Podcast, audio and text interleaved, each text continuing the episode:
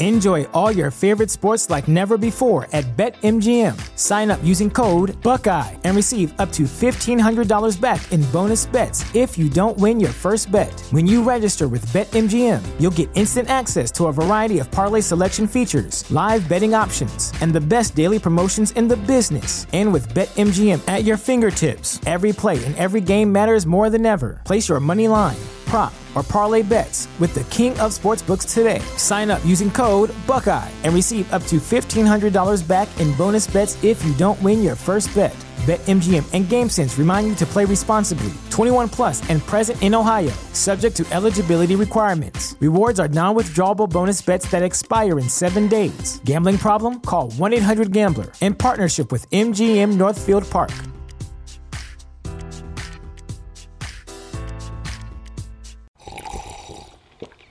That's not just the sound of that first sip of Morning Joe. It's the sound of someone shopping for a car on Carvana from the comfort of home. That's a good blend. It's time to take it easy, like answering some easy questions to get pre qualified for a car in minutes. Talk about starting the morning right. Just like customizing your terms so your car fits your budget. Mm-mm-mm. Visit Carvana.com or download the app to experience car shopping the way it should be convenient, comfortable. Ah. Make sure to check out the video version of this podcast at youtube.com slash game of microphones. See everything you're missing.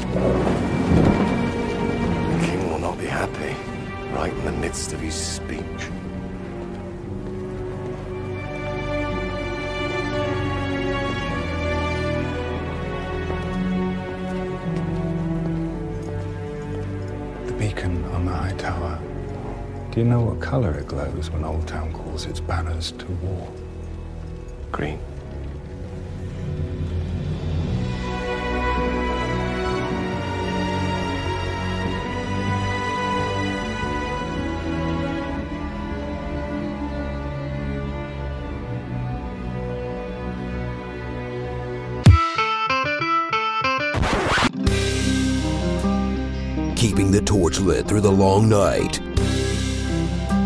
It's Game of Microphones. With Lord Sterling, Sir Duncan,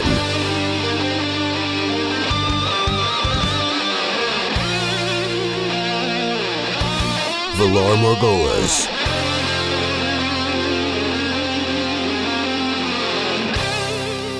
Good morrow, wedding crashers and wedding bashers, and welcome to Game of Microphones. I'm Lord Sterling, Sir Duncan the Fearsome, Westerosi wedding band lead guitarist. That's right, we play all the hits. And I'm Lord Zack, strongest knight in the realm, sent to crack skulls and rescue the princess from the melee. and welcome to episode 125. On this episode, we're covering House of the Dragon Season 1, Episode 5 We Light the Way. And in case you're not already aware, this podcast is from the perspective of someone who's current on the show. That means you've seen all previously aired episodes of Game of Thrones and House of the Dragon. If not, there's still time to be crushed beneath a falling horse so you don't have to hear these spoilers. Spoiler alert. Spoiler alert. And fear not, friends, if you haven't read Fire and Blood, which covers this period of the Targaryen reign, we will only be discussing events from the Dance of Dragons that have already come to pass on House of the Dragon, and will take caution not to spoil drama that is still to come on the show. And if you're enjoying our coverage of House of the Dragon and our complete series rewatch of Game of Thrones, which covers every episode in depth, please consider taking the black and helping us to get out of the red by subscribing to our Patreon at patreon.com slash gompodcast or making a one-time donation to keep our show alive at paypal.com slash gompodcast. You can also support us without spending any extra silver stags by clicking our Amazon affiliate link located in this podcast description and at the bottom of gameofmicrophones.com. Costs you nothing, and we get a little kickback from Amazon for sending you their way. Thanks. Without any further ado, let's get into our top five highlights of House of the Dragon, Season 1, Episode 5 We Light the Way. All right, so what's your number five, Lord Zach? Uh, my number five is the Greens. Ooh, Um, the Greens. This is the kickoff. You know, a literal Joker. Here we go. yeah, for sure. bro. It's like there was no uh Gerald Hightower, not Gerald Hightower, Gerald. uh Gosh, who's the the, the Lord Commander of the King's Guard? Oh, Her- uh, Sir Harrold uh, Westerling. Westerling. Yeah, yeah. Golly. Anyway, um, he was you know announcing everybody, and then he thought everybody was done. Uh, then Daemon walks in and does his thing, and then the king starts to give his speech, and he just stops mid sentence. There's no music at first. House. Hu- Uh, yeah, he just stopped. I was like, I thought he was choking. He was going to do a Joffrey Yeah, or I something, so you know, crazy, something crazy.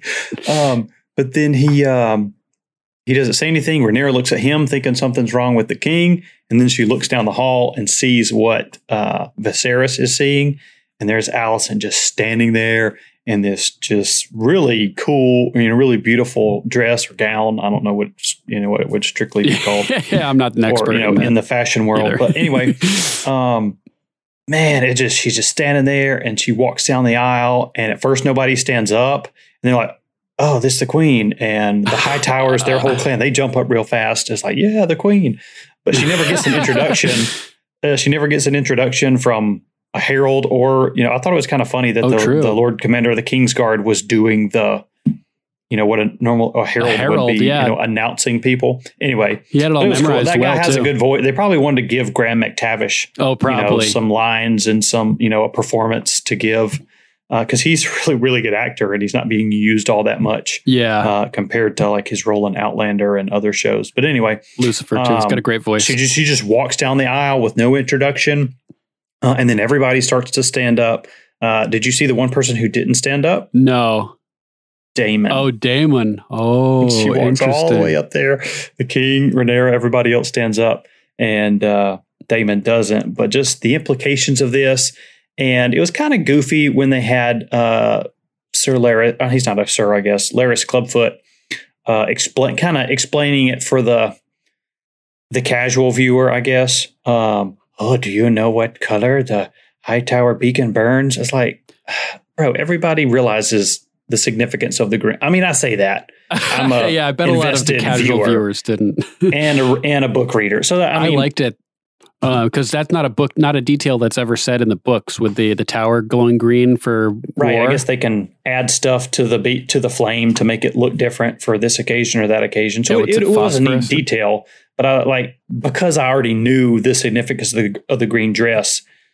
You know, as obviously it was expository and kind of explaining it to to people who may not realize uh, the significance of it. But I mean, that's not a big deal. He may have And, also uh, been gloating a little bit because it was kind of him that pushed her over the edge. Uh, you know, Right with that information hmm about Rhaenyra. letting her know that uh, Rhaenyra had lied to her basically and everything. so it, between the conversation that Otto had with had with Alicent in the beginning, and then the information she learns from Criston Cole, and then what she learns from Larys Clubfoot. I guess I did said that out of order, but anyway, all that, all tho- those three things all together push her to embrace her high tower and basically shun Rhaenyra and non-verbally make her claim for Aegon. There was a fourth thing to add to that list that helps Oh, yeah. change her mind too, but we'll get into that when I get to my uh, number four because that's my number four is uh, Alicent's shift. And uh, earlier in the week, I looked up the the phrase or the motto "We light the way." I'm like, is that the Faith of the Seven, or is that the? I couldn't remember, Oh, so I looked it up. It's the it's the motto or the house words of House Hightower. we light the Oh, way. I was going to ask you too because I wasn't that was sure the, about the that. name of the episode. So I'm like, what is what are the Hightower? Are they going to make some big power play?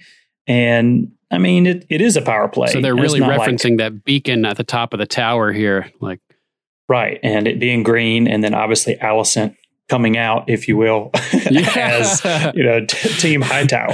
Not coming out as much as necessarily, right?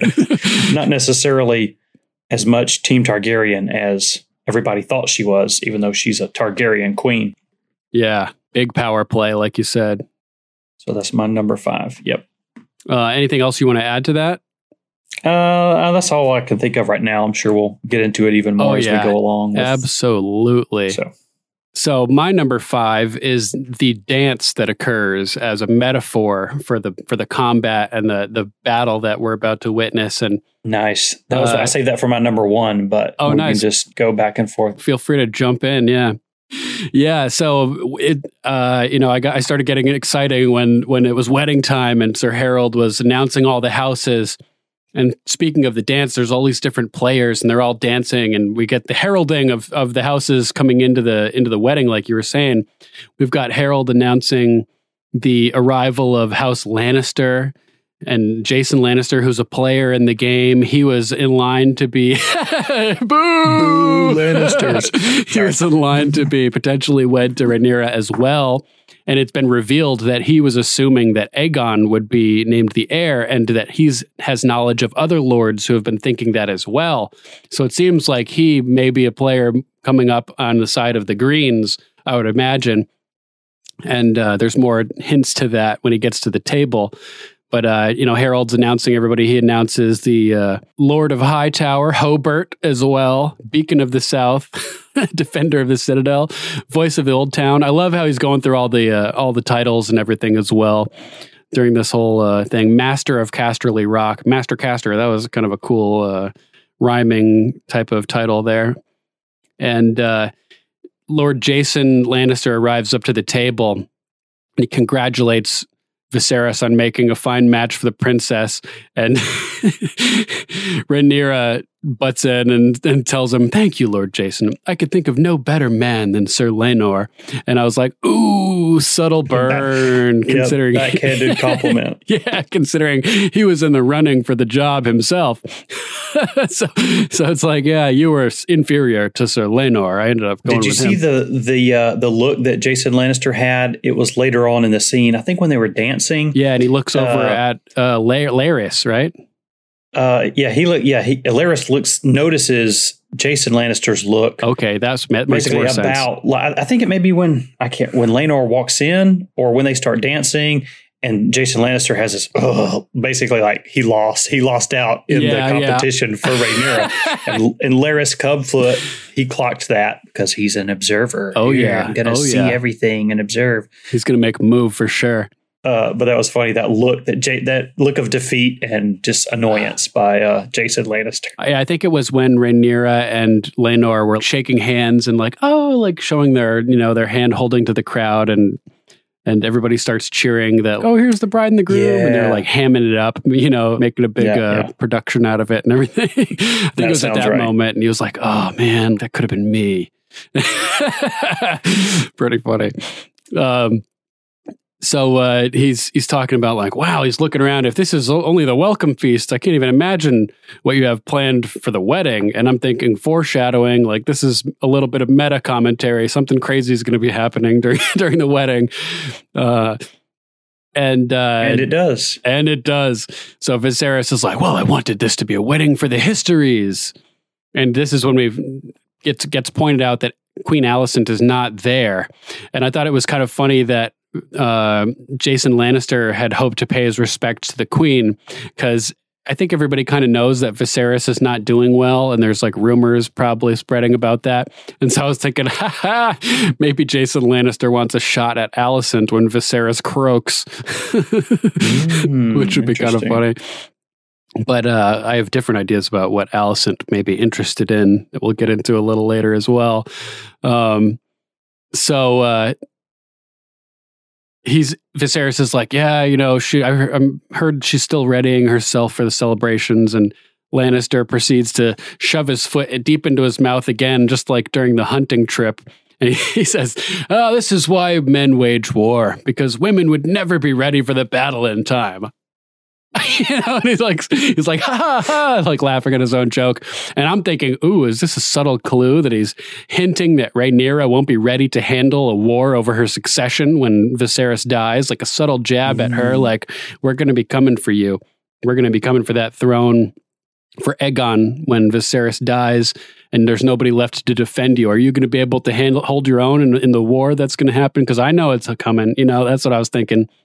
Um, but also, he laughs. it was kind of a dumb thing to say to a dude who just named a woman to be his heir. You know what I mean? Like, so Lannister's laughing and smiling, like he has no clue that he just jammed his foot in his mouth, and Viserys is like, you know, like, feigning The laughter. Danny, remember the Danny look, the yeah. that all Targaryens can give. Yeah, like, that meme. uh-huh, yeah, that they're the reason that they're like doing incest is to preserve that smug gr- gr- uh, grin that they that they all Yeah. have. super Yeah. smug. So he employs that like grin at that moment, and uh, the the princess tosses him another zinger. Your presence is always such a pleasure. Lord Jason, and she's kind of like rolling her eyes, and he bids them farewell. And next we have another honored guest, Sir Gerald Royce. And oh snap, this is Daemon's dead wife's cousin from the Vale, who we saw at the beginning of the episode. And Viserys is most respectful to him about Lady Rhea's tragic passing, passing on his condolences and saying how sorry he is. Clearly, he has no idea about what really happened, or at least he's putting it off in his mind because it sort of had been the seed had been slightly planted by the, the Velaryons when he was at High Tide, the replacement castle of Driftmark built by Corlys Velaryon, as he mentioned, speaking with Daemon at the end of the pilot episode, was it? Or I think it was the end of the Um, second episode. Whatever, Oh, it when when matter. Corlys and Daemon are get together for the little chat. yeah, Yeah, I think that's the end of two. Uh, so it's it was interesting because uh, you know Sir Sir Gerald Royce is talking. He's praising Lady Rhea, how unique she was, and how her kind will not soon be seen again. And she's mindful of a couple characters. She's got a little bit of Brienne of Tarth. She's got a little bit of Yara Greyjoy. When she came riding up on the horse at the beginning with the armor, I was thinking think Yara Greyjoy. Yara. Just like Mhm. boom, instantly popped into my mind. Big Yara vibes. But then also, um, what's Jojen's sister's name? Meera. Meera Reed. I was also some strong Meera Reed vibes. They sort of look similarly, look similar, and um, so yeah. And and Meera was a hunter as well. So we'll get into more into Lady Rhea in a little bit.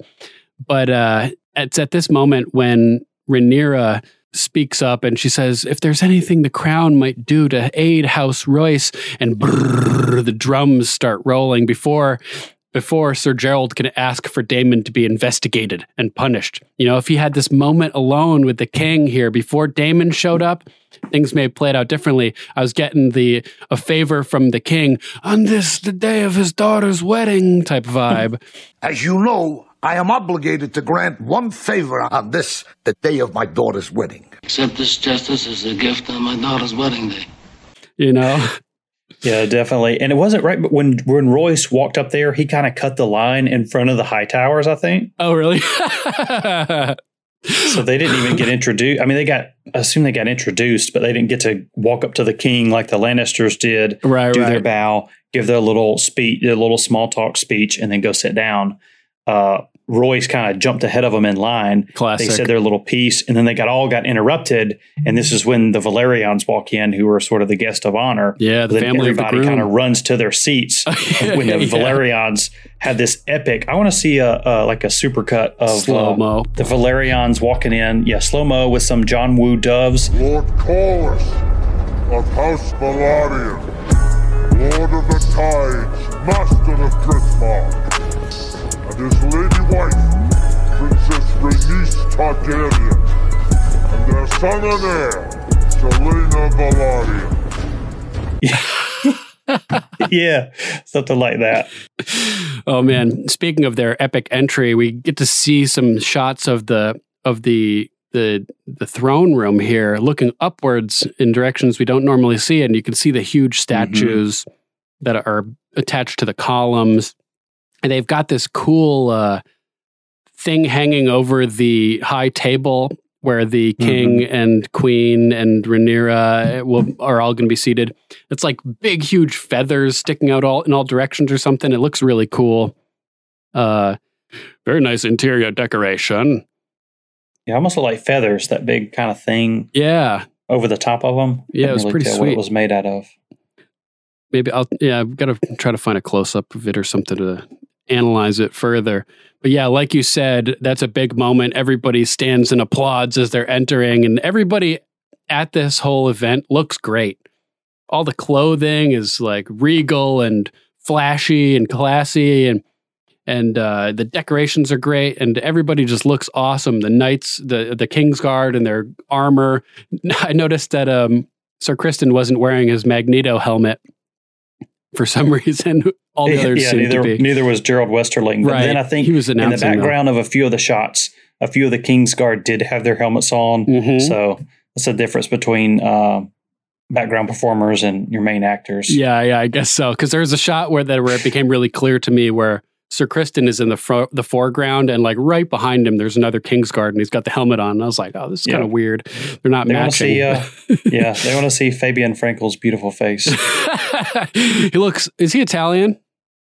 I don't know. The He name doesn't sound Italian, Italian to me. He, he de- definitely has that look. He could be Greek, maybe. I don't know. Yeah, that that could be too. What's uh, that guy in The Sopranos, the co-writer?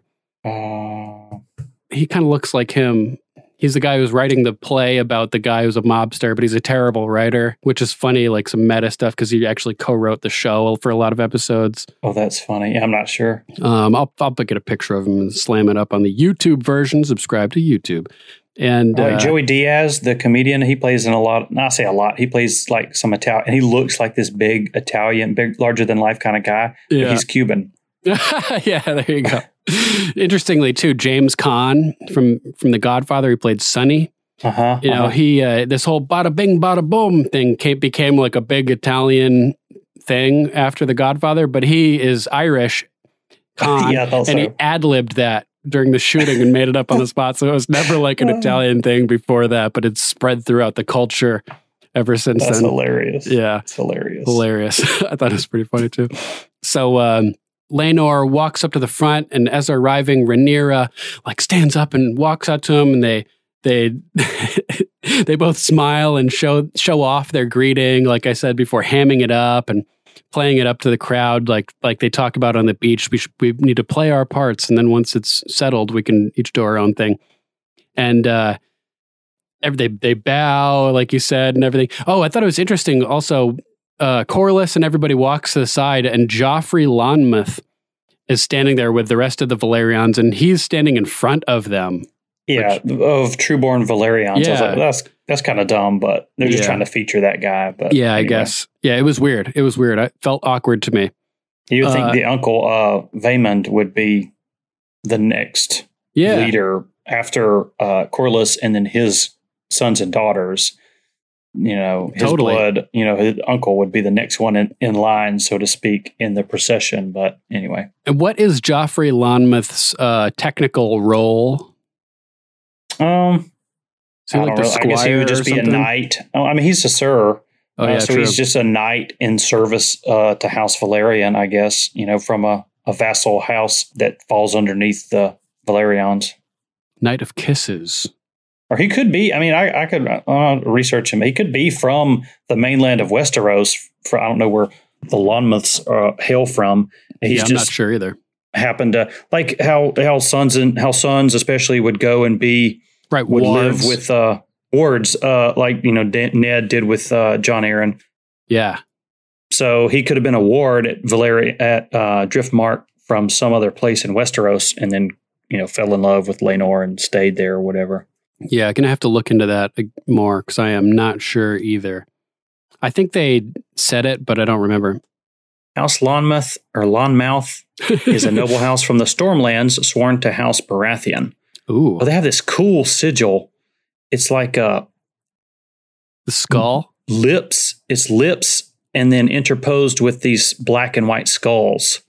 Um, maybe you can put that on the YouTube video. Oh, yeah. it's really cool looking on Wiki sure. of House and Fire. Wiki of Ice and Fire.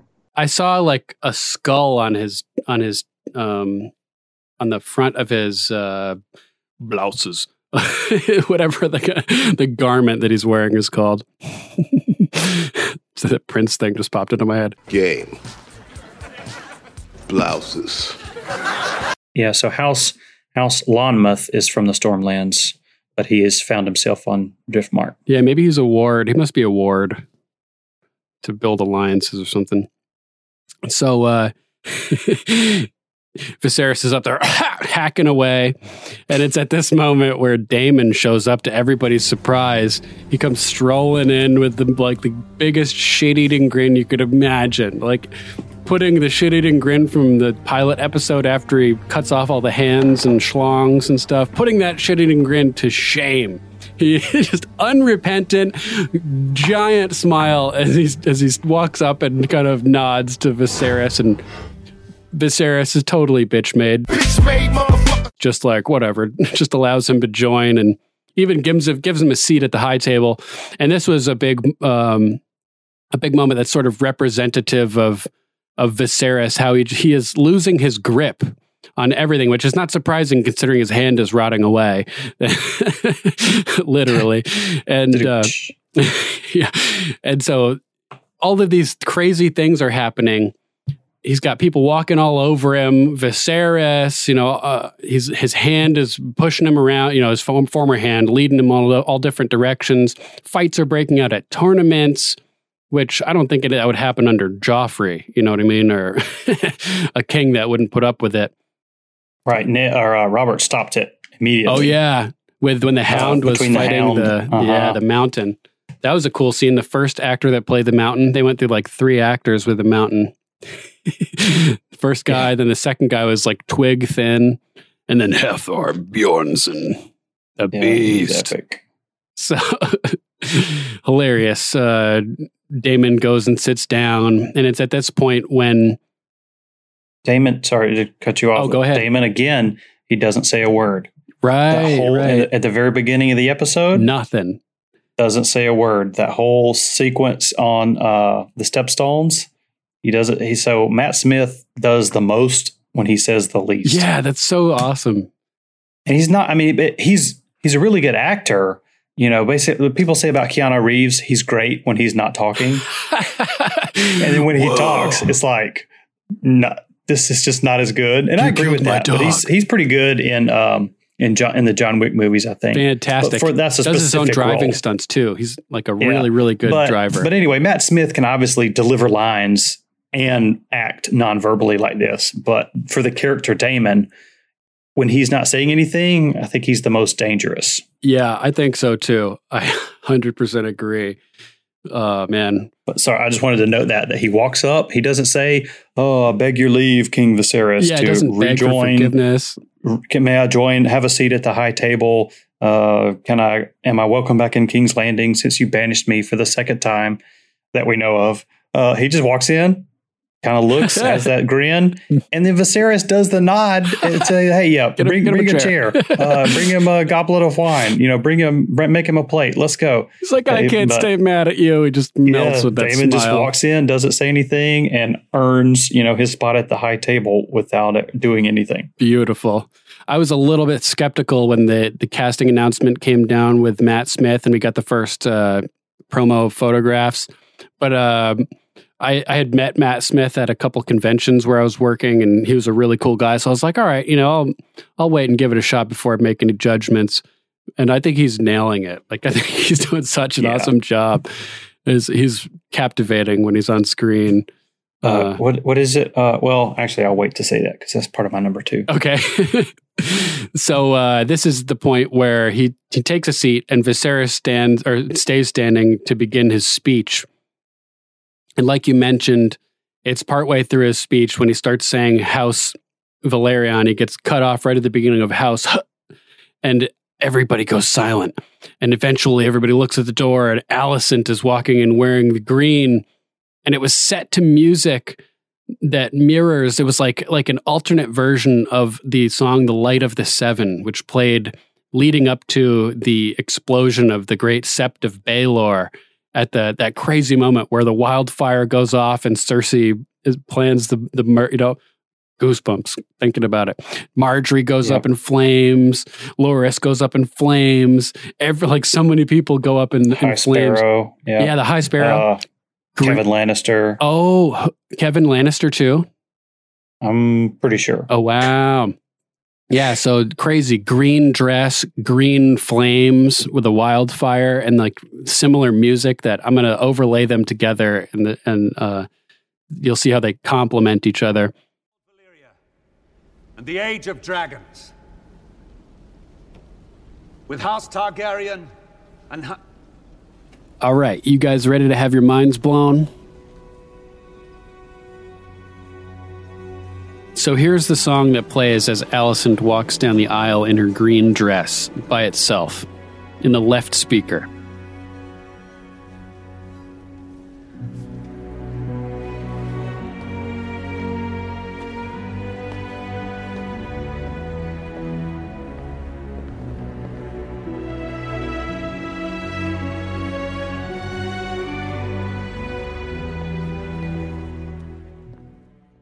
And here is Light of the Seven, the song that plays leading up to the sept explosion by itself in its original form in the right speaker.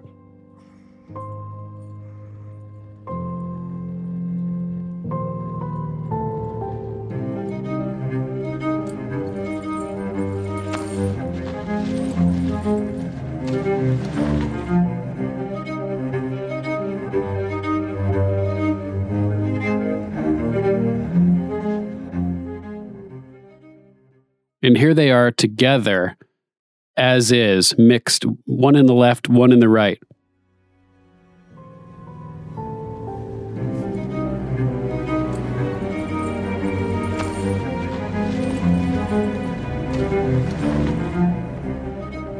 As you can hear, they sound terrible together. But, but, if you take Light of the Seven and lower the whole composition by one half step, and slow it down to play at 91%.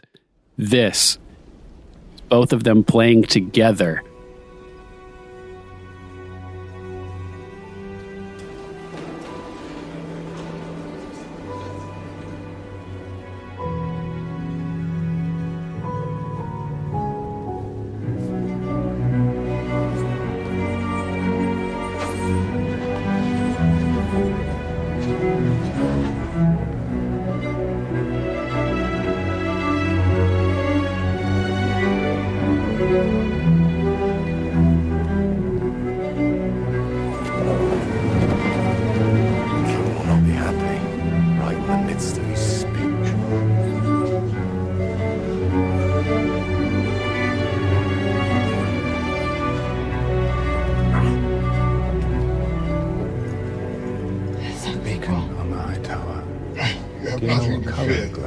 Even transitions to different sections within the song and dialogue are cut in similar places. not here. Why do you think they are not here? If the accused is not here, she'll be tried regardless.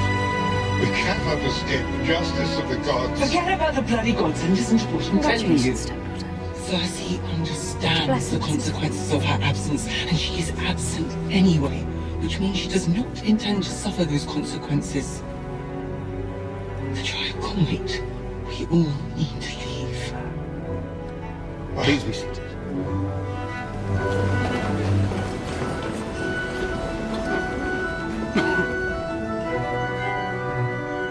Beautifully done. Great parallel compositions, and it's awesome how they sort of ebb and flow off of each other. Not to mention these similar backlit shots from behind of both Alicent and Cersei in their dresses that give off the same kind of eerie vibe.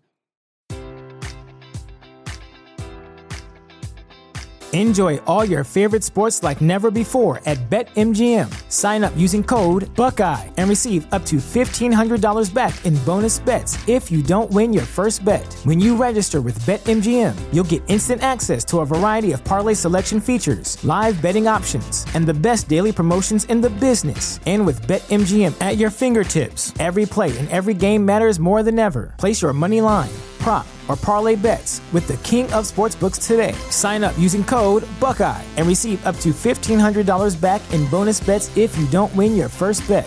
BetMGM and GameSense remind you to play responsibly. 21 plus and present in Ohio, subject to eligibility requirements. Rewards are non withdrawable bonus bets that expire in seven days. Gambling problem? Call 1 800 Gambler in partnership with MGM Northfield Park.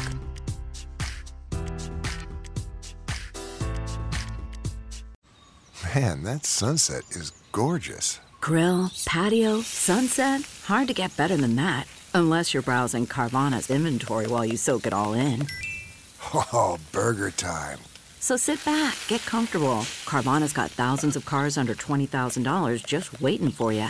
I could stay here forever. Carvana, where car buying meets comfort, meets convenience.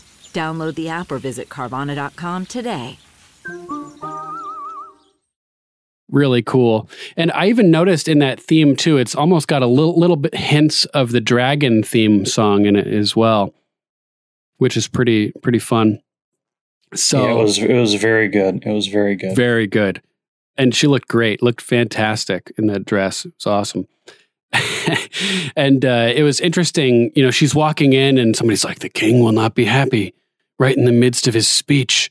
And uh, the way that she interrupted his speech sort of hinted to me that she might in, attempt to interrupt the succession and his will in in the future. Uh, just the way cutting off what he's trying to do and preventing him from completing what he's what he's up to. I think that may be a little bit of foreshadowing for her interfering with his plans for Rhaenyra in the future. and as we learned, the beacon of Hightower glows green when Old Town calls its banners to war.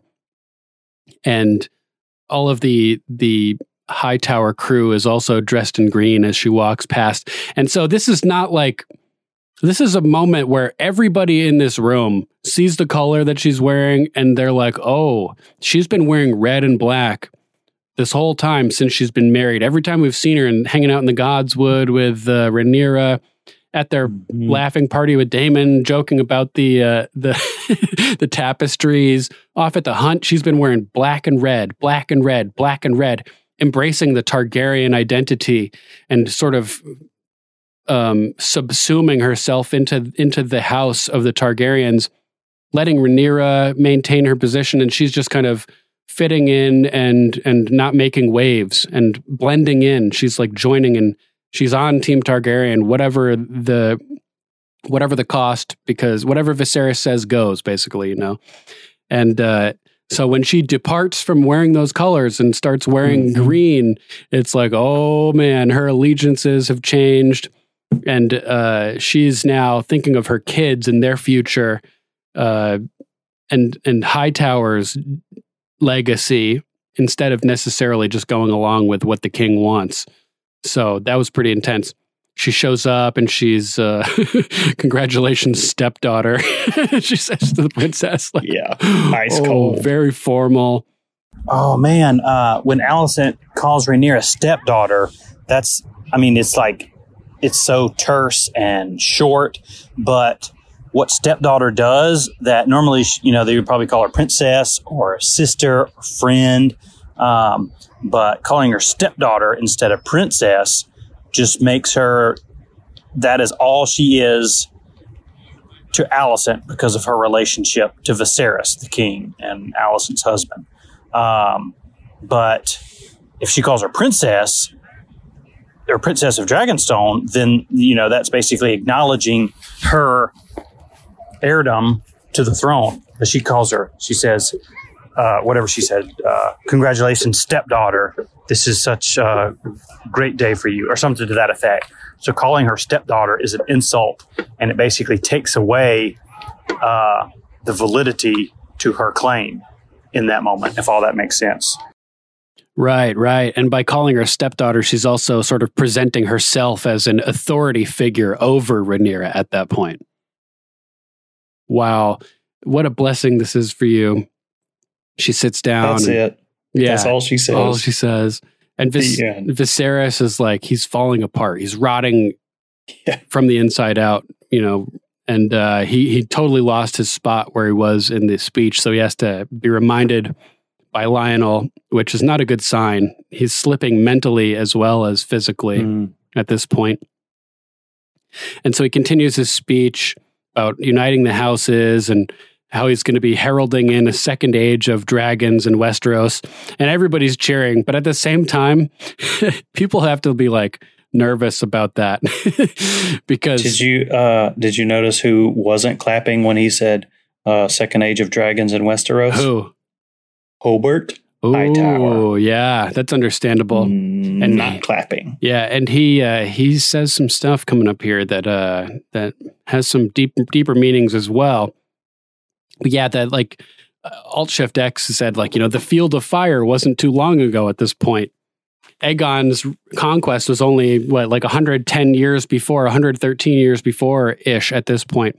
So people's grandfathers who were in this room were probably roasted to death at the field of fire and the memory of the pain that it brought their houses is still fresh in their minds so you know uh, i'm certain i'm sure that nobody's too excited about the continued presence of dragons remember we were talking before about how there's like this chessboard that's being played and everybody's maneuvering on the chessboard but as soon as a dragon rider shows up it's like all the other pieces are insignificant you know, the power of your house is insignificant next to the power of the dragons.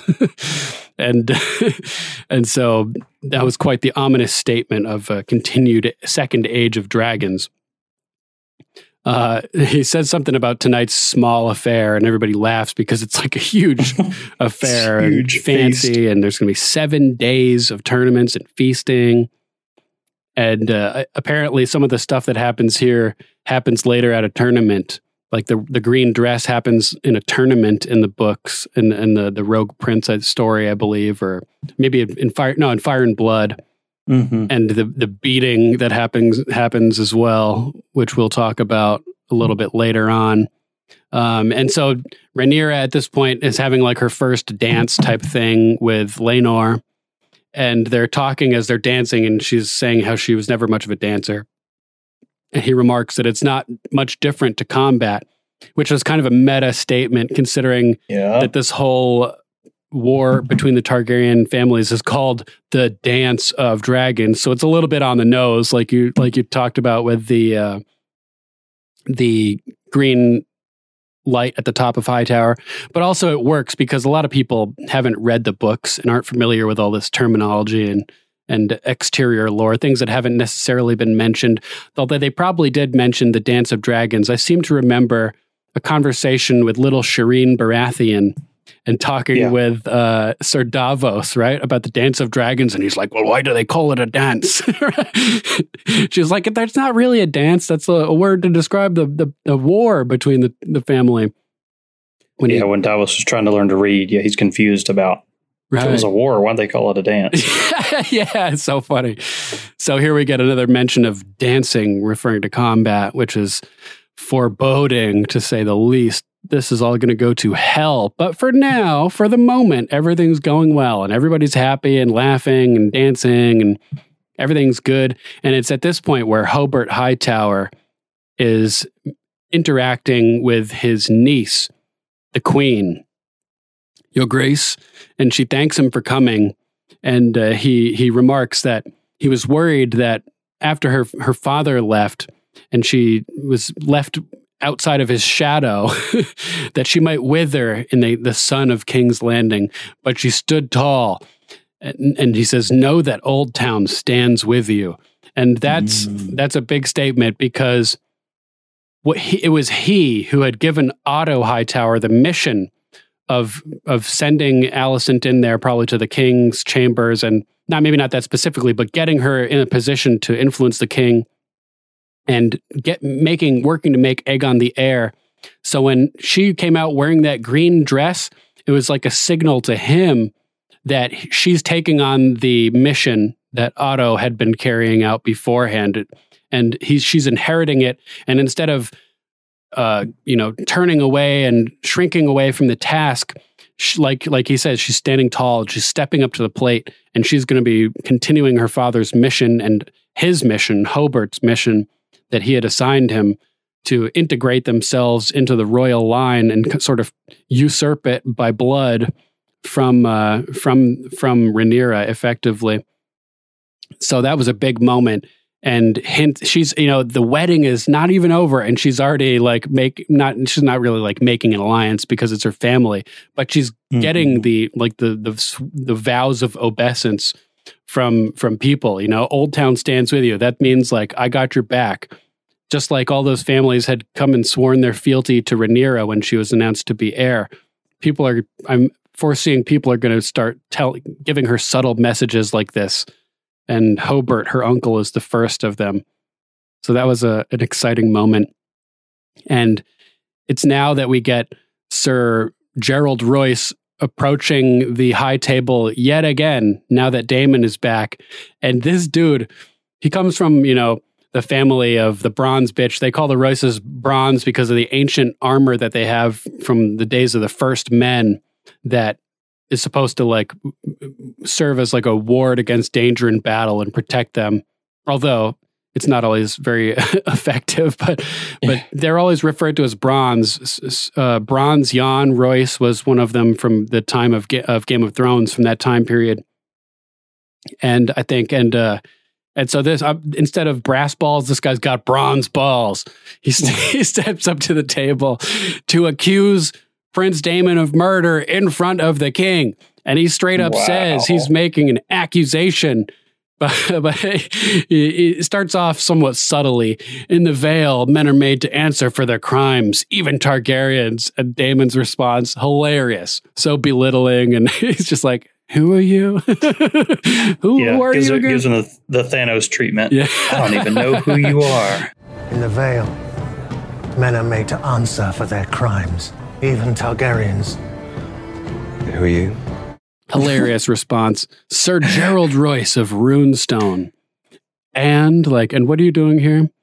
And uh, he mentions that he was lady Rhea's cousin. And he's like oh you know he's Daemon claims to be positively bereft even though he you know really doesn't care at all as he says to Laena Velaryon in a little bit in their little flirty moment but uh, he's like, you know better than anyone. It was no accident. And D- Daemon flips it on him like, oh, are you confessing some guilt, Sir Gerold? He's like, no, I am making an accusation. and Daemon switches it on him again and looks over to the king as he says, You know, in King's Landing, men are made to answer for their slanders, slanders, even old bronze cunts like you. And he scoffs and he totally, he just totally flips it on him here, telling him, like, the truth is, you know, I'm happy you're here because I wanted to speak with you about my inheritance. we we had no heirs, but Lady Rhea was set to inherit Runestone, and so I'm going to make a case to Lady J- Lady Jeyne at the Eyrie after this wedding is done, and maybe I'll see you there. And he's like, kind of like hints, like you know, like I will cut you down. And again, bitch made. Sir Gerold uh, Royce tucks his tail and in terror and and slinks away without it saying anything. And it cuts back to Daemon, who's watching him slink away. And Lyonel Strong is sitting next to him, and he kind of is watching, and he's like, "I need a drink. This is getting crazy." And he starts drinking on his glass of wine. And um, I was wondering, you know, since they hadn't consummated their marriage, as Lady Rhea reminds him at the start of the episode before she gets whacked, why wouldn't he just have their marriage annulled? It's a thing, you know, if if the marriage hasn't been consummated yet, it can be annulled. Right. And he makes it clear he wants, he stands to gain wealth and property by not annulling the marriage. And so it's his own selfish desires to screw over her whole family. Yeah, if he had it annulled, you know, it, it would basically be pushing the Arryn, or I'm sorry, the Royces away instead of making them an. The whole reason for their marriage was, you know, to kind of solidify an alliance with the, you know, uh, um, one of the main houses in the Vale. True, But true. If they annulled it, then that kind of pushes, you know, could make a potential enemy out of what was supposed to be an ally.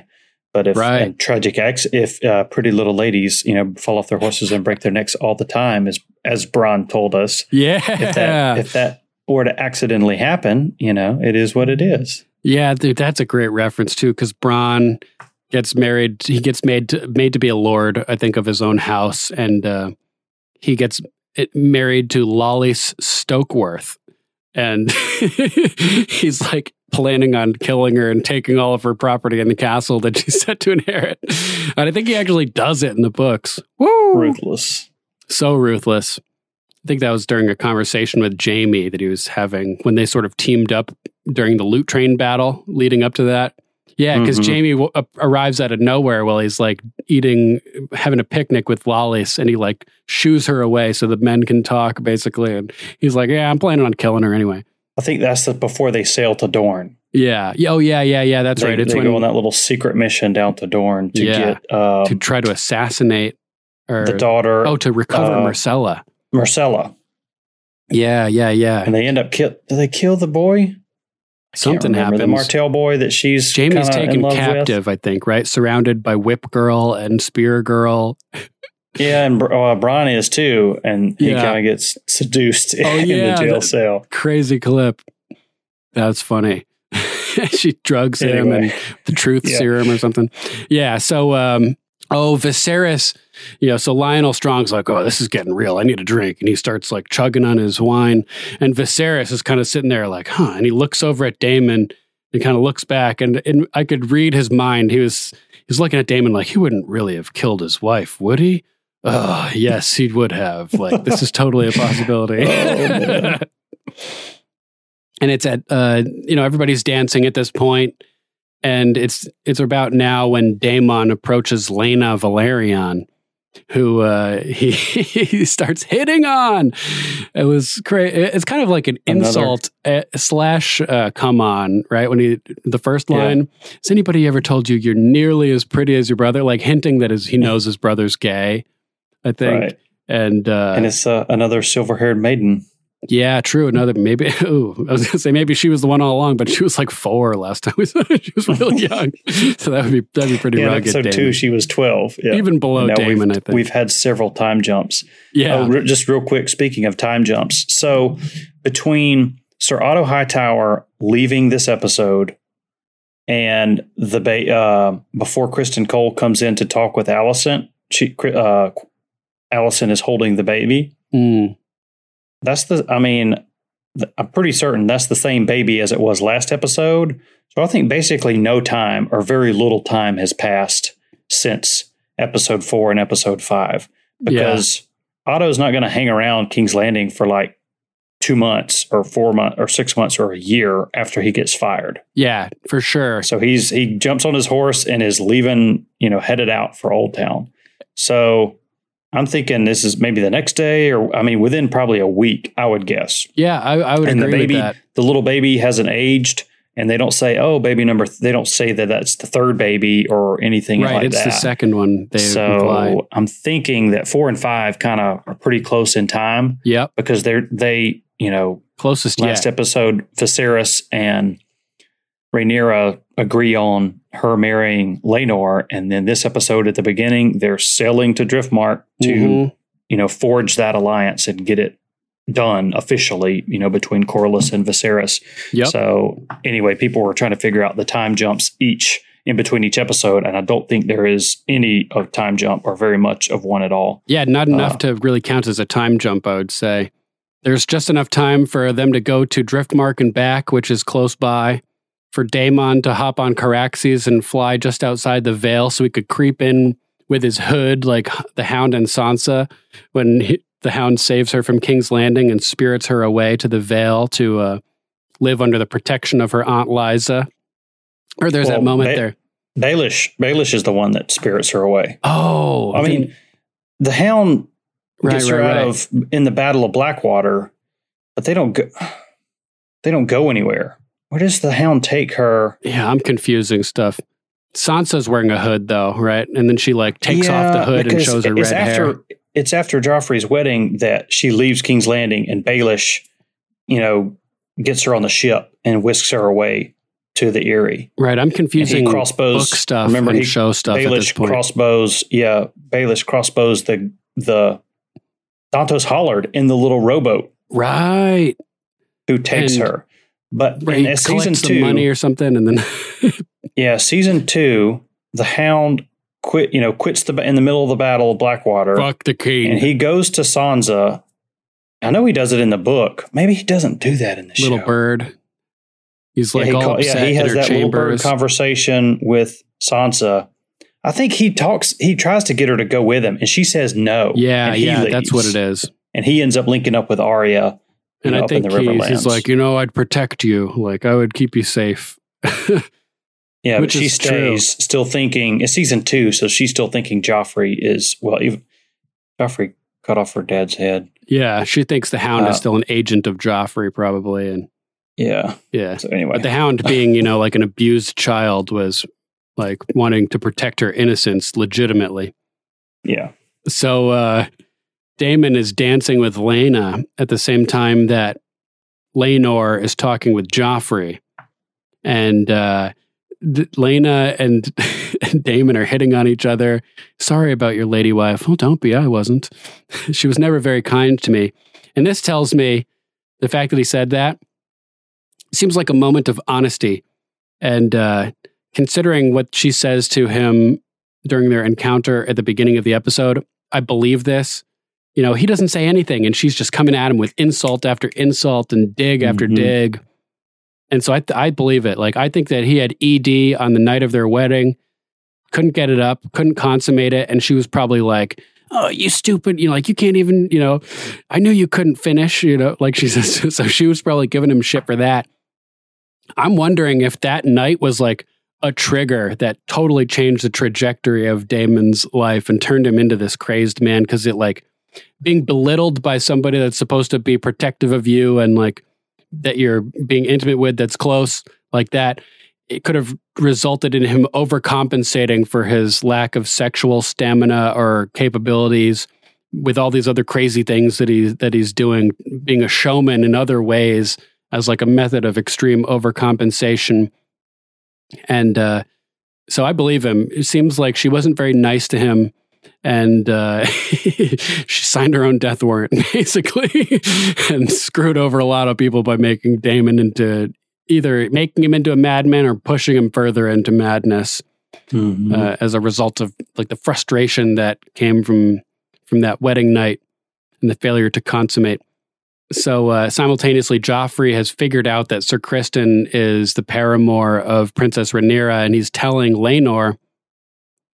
And uh, it's really like you know he's talking about like, oh, I know who it is. It's Sir Criston Cole, and look at him, he's fully cunt struck, which is a funny line. Um, and then it cuts back to Laena and Daemon, and she's hitting on him now, like, ooh, a Targaryen prince, a dashing knight, and a dragon rider. You appear to be every young maiden's dream. And another moment of truth where he, from Daemon, where he says, "That's only because you don't know me yet," Yeah. Which is funny. You know, she doesn't know he's a scoundrel yet, and uh, it's at this point where Laenor uh, is telling Joffrey. Joffrey's getting a little bit vocal about the situation. He's like, "I believe Sir Criston has bloodied that white cloak of his with your bride's maidenhead." Another reference to sullying the cloak. And Laenor Mhm. knows that he's like overstepping and saying things too loudly that he shouldn't be. And he's like, "Dude, keep your voice down. Like, what are you doing? You know, you're going to blow this whole situation up." Which he does. And so um, cuts back to Laena and Daemon, and she's like, "Oh, perhaps we we might remedy that. The fact that I don't know you very well." And he's like, "Perhaps." And they're hitting on each other. And uh, Joffrey, it becomes clear here that Joffrey is planning on using the situation with Sir Criston as leverage. He says, "This is a good thing to Laenor. She knows your secret, and now you know hers." So if he's looking at it from like a position of power thing, it's not good enough for for them just to have the deal. He needs the leverage uh, to make sure that they can they can keep their control over their secret relationship. It seems, and uh, he goes over to to Sir Criston and starts whispering in his ear. They make a handsome match, don't they? What? And Criston's like, "What the fuck are you? What are you talking about?" What? I'm on guard duty. Buzz off. Yeah, yeah, yeah. The princess and Sir Laenor, you know, and he's he's like, I'm Joffrey Lonmouth, the Knight of Kisses, they call me, although I don't know why. Maybe because of all those lips on his breastplates and stuff Mm-hmm. from, that go with his skulls. And he's like, You don't know me, but we're both deeply invested in this union. And he's like, Dude, if you got something to say, just fucking say it, bro. Like, quit beating around the bush and being a weirdo. And so he makes it clear, like, uh, you know, I'm I'm in love with the prince or with the, with the future king consort, and you're in love with the princess. I know it. So we should swear to each other to guard them and their secrets, se- secrets, secrets, because if those secrets are kept safe, then so are we all. And so he kind of plants the seed that the secret is out and that he's a threat. And I'm thinking at this point, like, okay, Sir Criston thought that his life was over by sullying his his uh, his his cape, the white cloak, and everything. Um, he was he thought it, was life was over, and he effectively was pardoned. He he was ready to die over this, and we'll get more into that later. But he he effectively got pardoned by the queen. And now this dumbass comes up and is threatening him. This may have felt like a second lease on life for Chris, for Criston potentially. Like he, he's able to continue and he's forgiven for his discretion for his indiscretions. Is that the right word? And Yeah. and uh, he considering maybe he thought that his confession would would uh, like be some sort of absolution or something like that, or it would be the death of him for sure. And uh, Joffrey fucked up by making him feel threatened again, and it comes back to bite him pretty quickly. Yes, Everybody's dancing. Hey, you know, doing like the the Russian dance or whatever, where everybody yells "Hey," and um, so it's at this point when Daemon stands up and comes down to dance with Rhaenyra, and things are about to get spicy when those two are together. It's like flint and steel, boom, and uh, right off the bat, he's like, "Is this what you want?" in High Valyrian. And she apparently never got an explanation for why he left her in the whorehouse because she's like, you know, I was not aware that anything I wanted mattered to you. Little did she know that he wanted nothing more than to be with her there in the whorehouse, but, you know, was unable to fulfill his own desires. Couldn't follow through with what he started. Couldn't finish, like Lady Rhea uh, said. Pretty brutal. And uh, there's a, I feel like this is kind of like a Han Solo reference coming up here, where he's like, he's like, this is not for you. Laenor is a good man and a fine knight. He'll bore you senseless. And it made me think of how Han Solo uh, told Leia that she likes scoundrels, right? she was like, "You're a scoundrel," and he was like, "That's why you like me." Something, something like that. You like me because I'm a scoundrel. There aren't enough scoundrels in your life.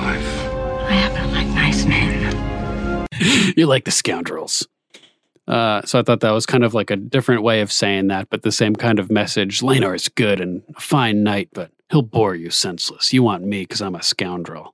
And so she throws back in his face what he had said to her that marriage is a political arrangement. And he's like, right, mine, and mine was recently dissolved. So, uh, you know, let's do this. Uh, Hi, baby.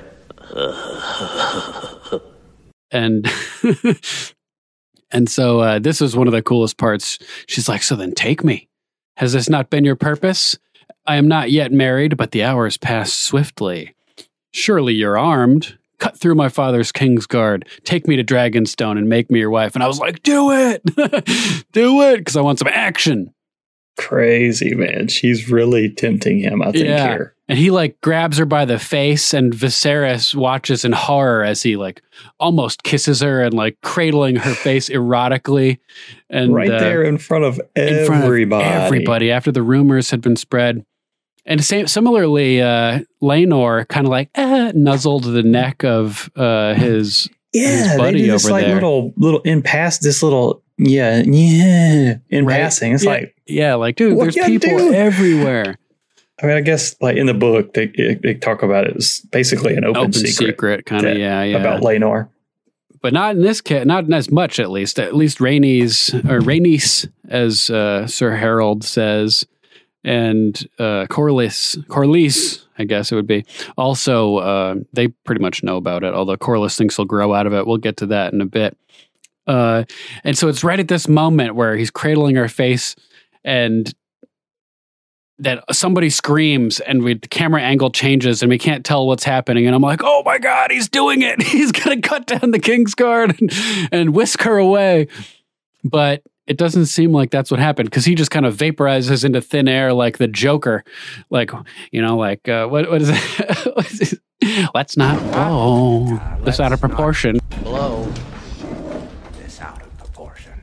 Right? And then he boom, kicks the door and just disappears backwards, walking through the door. It was like it was like um, Daemon just disappeared and he was gone, and then we we you know everybody's going crazy. People are getting tossed around. Rhaenyra's getting pushed to the ground. Laenor ta- ta- tries to tackle Sir Criston. and he gets punched in the face by Criston and Mm-hmm. knocked over and thrown on a table by somebody else. Yeah, could you tell who that was? It looked like they were wearing a red, like waistcoat or something. Yeah, the I'm second not- person who I'm like not sure. kind of pushes Laenor on the table. I'll have to go frame by frame. I couldn't. I just- it's probably just some random, some random, you know, brawler who's like, "All right, yeah, let's go." It's just some people when they get into a situation like that, they're just those brawler kind of mentality True. people, and they just they're like, "Yeah, let's go." It's like they, they just start fighting anybody, who's around.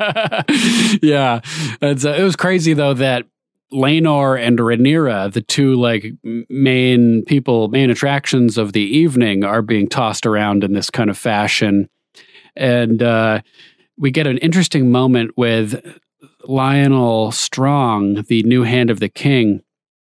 And he signals his son Harwin Breakbones, the the other strongest man in Westeros, next to Lord Zach. and uh, he he kind of like goes over and scoops her up, and is just like pushing people out of the way. She's like, "Put me down!" Struggling. Pretty funny.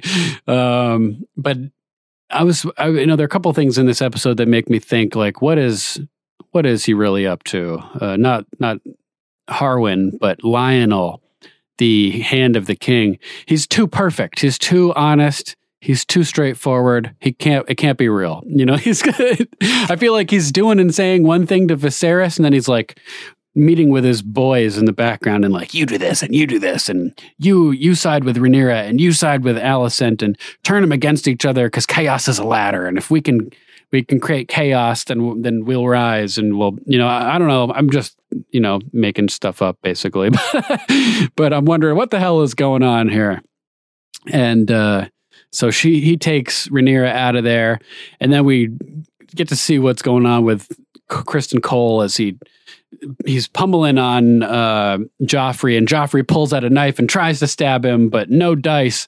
And then with the his metal gauntlet, he just pummels down on him. And like like uh, Edward Norton in Fight Club, I just felt like destroying something beautiful when he did, completely smashes Jared Leto's face. uh, hilarious, and uh, just pummels Joffrey into into ground hamburger meat and uh, his eyeballs popped out and missing, and there's just like a big cavity, and it's it's he ruins him. And yeah, they uh, show it just for a split second, but it's like, whoa, Yeah. whoa, man. next level. Uh, they must have used like ballistics gelatin or like or something, maybe even real meat, you know, and like made a prosthetic of his face or something. Uh, mashed hamburger meat. yeah, pretty pretty hardcore. And uh, then he gets up and goes outside. uh, they kind of just ends at that scene and sort of transitions into the uh, the the actual wedding, right? Isn't that kind of what happens? Mm-hmm. Mm-hmm. And And- they intercut that a little bit with Criston Cole. Yeah. Oh, walking up to the Godswood. Yeah, yeah, yeah. Sorry, I didn't mean to cut it up. But before we transition away from this scene, you sent me that meme, or you posted the meme in um, in our little group chat that we've got going, comparing Viserys watching Daemon and Rhaenyra like almost kissing, and he's like, oh, grilling him. Compared to the way Drogon was watching when Jon Snow and Daenerys were kissing up in the snow, and Drogon was just Yo. like, as Jon like dragon. kissing her and like kind of like looks as he's kissing her. Hilarious. That's the dragon look. yeah, side by side, those were a perfect match. Protective dragon. Yep, protective dragon, and uh, yeah, Viserys was all mad. And yeah, you were saying that it cuts between these two scenes now. Yeah, Criston Cole is taking his breastplate off and the white cloak off, and he's walking up to the weirwood tree and just earlier in the in the episode it has shown the you know the sap or the blood uh that kind of runs down the eyes of the uh, the face in the tree. So right there in front of all the old gods and everything.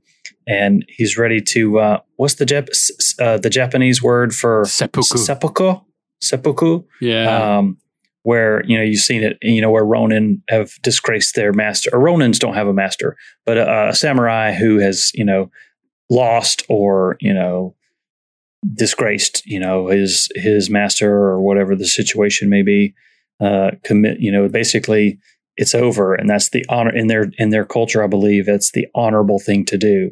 Is Japanese officers would do this uh, in World War II to prevent being captured in, in different situations and just I think they just stab themselves in the stomach or maybe in a certain organ and you know that's it. yeah. I think there's like you're even ranked on how badass you are about it because if you if you can like jam it back and forth and like zigzag oh. across your stomach, you're like legendary. And apparently, I maybe I'm I, I heard that somewhere. I think it's you know potentially accurate.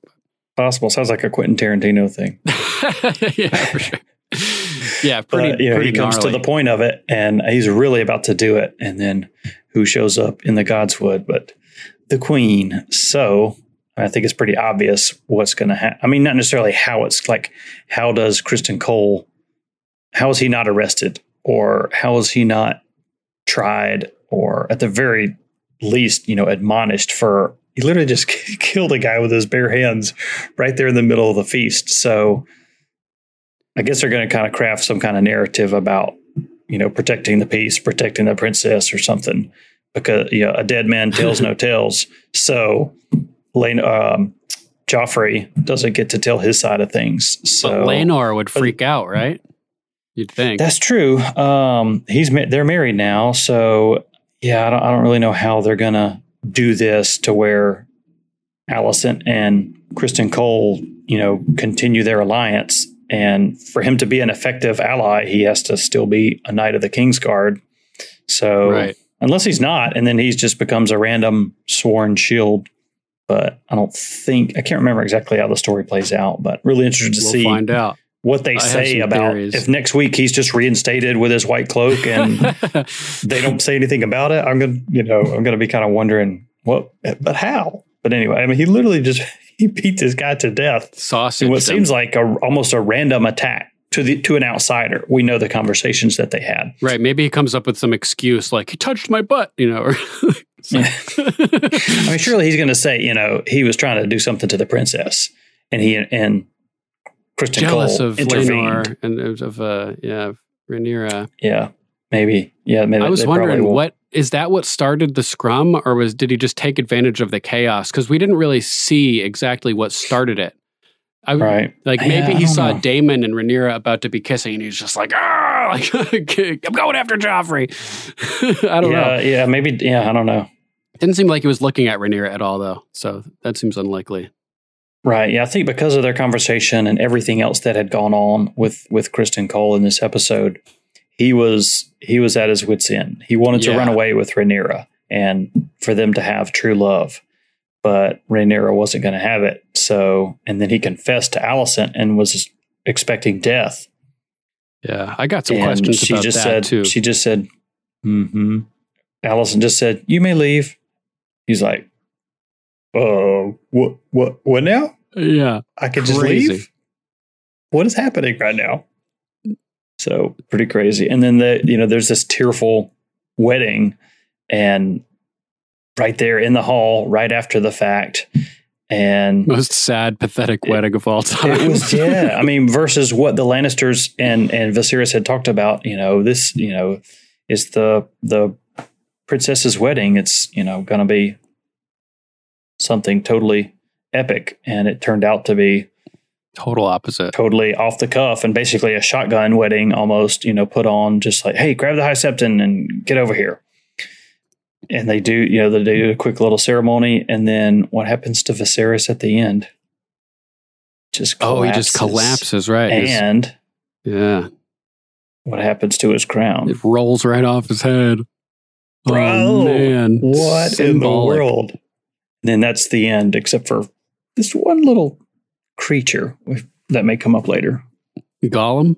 Oh yeah, yeah, yeah, yeah. We'll talk about that. Interestingly, you know, there was one of the lines during the wedding from the High Septon was "Here in the presence of gods and men." You know, I proclaim Laenor and Rhaenyra, etc. Titles, titles.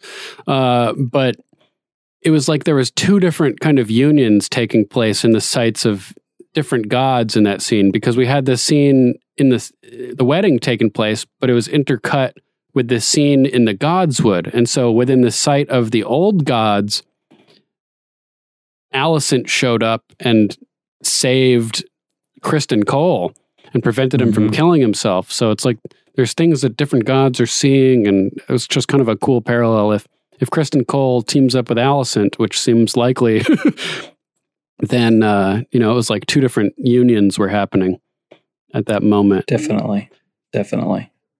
So yeah, I think that wraps up that scene. The dance and the wedding scene, like a scene. We got all these different players arriving and maneuvering and literally dancing and sort of all representing the the combat and the war that's going to be happening and how everybody's kind of got their own ambitions and nothing. You know, it's going to be really unpredictable and chaotic and just lots of pieces moving around. And I thought that the dance symbolized that pretty well. Pretty cool stuff. Yep, and lots of different people, lots of different players dancing.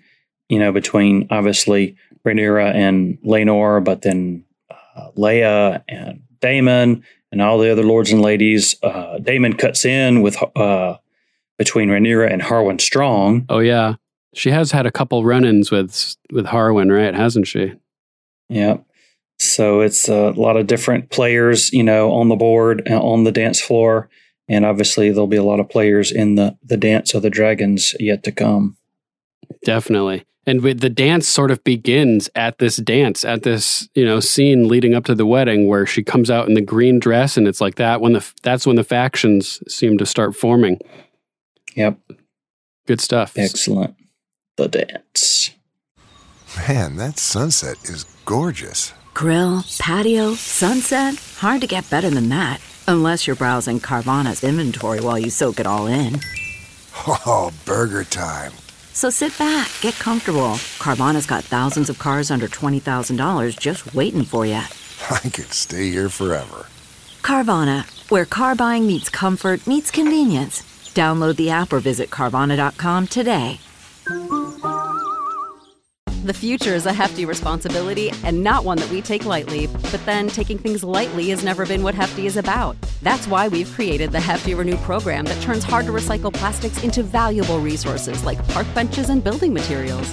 To participate, simply fill up an orange Hefty Renew bag with accepted items, tie it up, and drop it in with your regular recycling. That's it. It's that easy. It's time to rethink recycling with Renew. Particular valued resources may vary by geography. More info available at heftyrenew.com. So what do you have for your number 4? My number four uh, is uh, Otto Hightower and Alicent's scene as he exits King's Landing. Perfect. That fits right in Um, with mine. I'll be able to take it right from there and go on. Nice. It, uh, you know, as you know, I found this supercut of all people from all these different movies saying, "A storm's coming, a storm's coming, A storm's So, search, search uh, YouTube's supercut "Storm is coming," and the one I was thinking of is when uh, in uh, The Dark Knight Rises, when Anne Hathaway is dancing with uh, Bruce Wayne, and she says. Mr. Wayne, there's a storm coming. uh, but anyway, uh, Otto, back to Otto and Alicent, they, Alicent runs out there, and it's just a funny note that they have umbrellas. I just wasn't expecting to see umbrellas in medieval Right, times. huge umbrella. Makes, it makes sense, but I just never really thought about whether they had umbrellas in medieval times or not. yeah. But she runs up there, and you know, there's it's raining, and there's you know thunder rumbling, and it's like obviously there's the storm is the physical storm is there, but there's this metaphysical, you know, story storm that's bigger than you know all the characters you know Yeah, coming. And uh impending. Otto even says that you know and and if- you talked last week about how Alicent's actions with Rhaenyra and the Godswood and kind of giving up that she had overheard Otto and Viserys conversation that made that made this whole thing possible where Rhaenyra comes to Viserys and says okay yes I will marry Laenor but you have to get rid of the vulture perched on your throne you know talking about Otto so Otto kind of throws that in Alicent's face which was Yeah. I wasn't really expecting Neither that he he he understands what happened, you know, with Alicent and how he says, You chose Rhaenyra.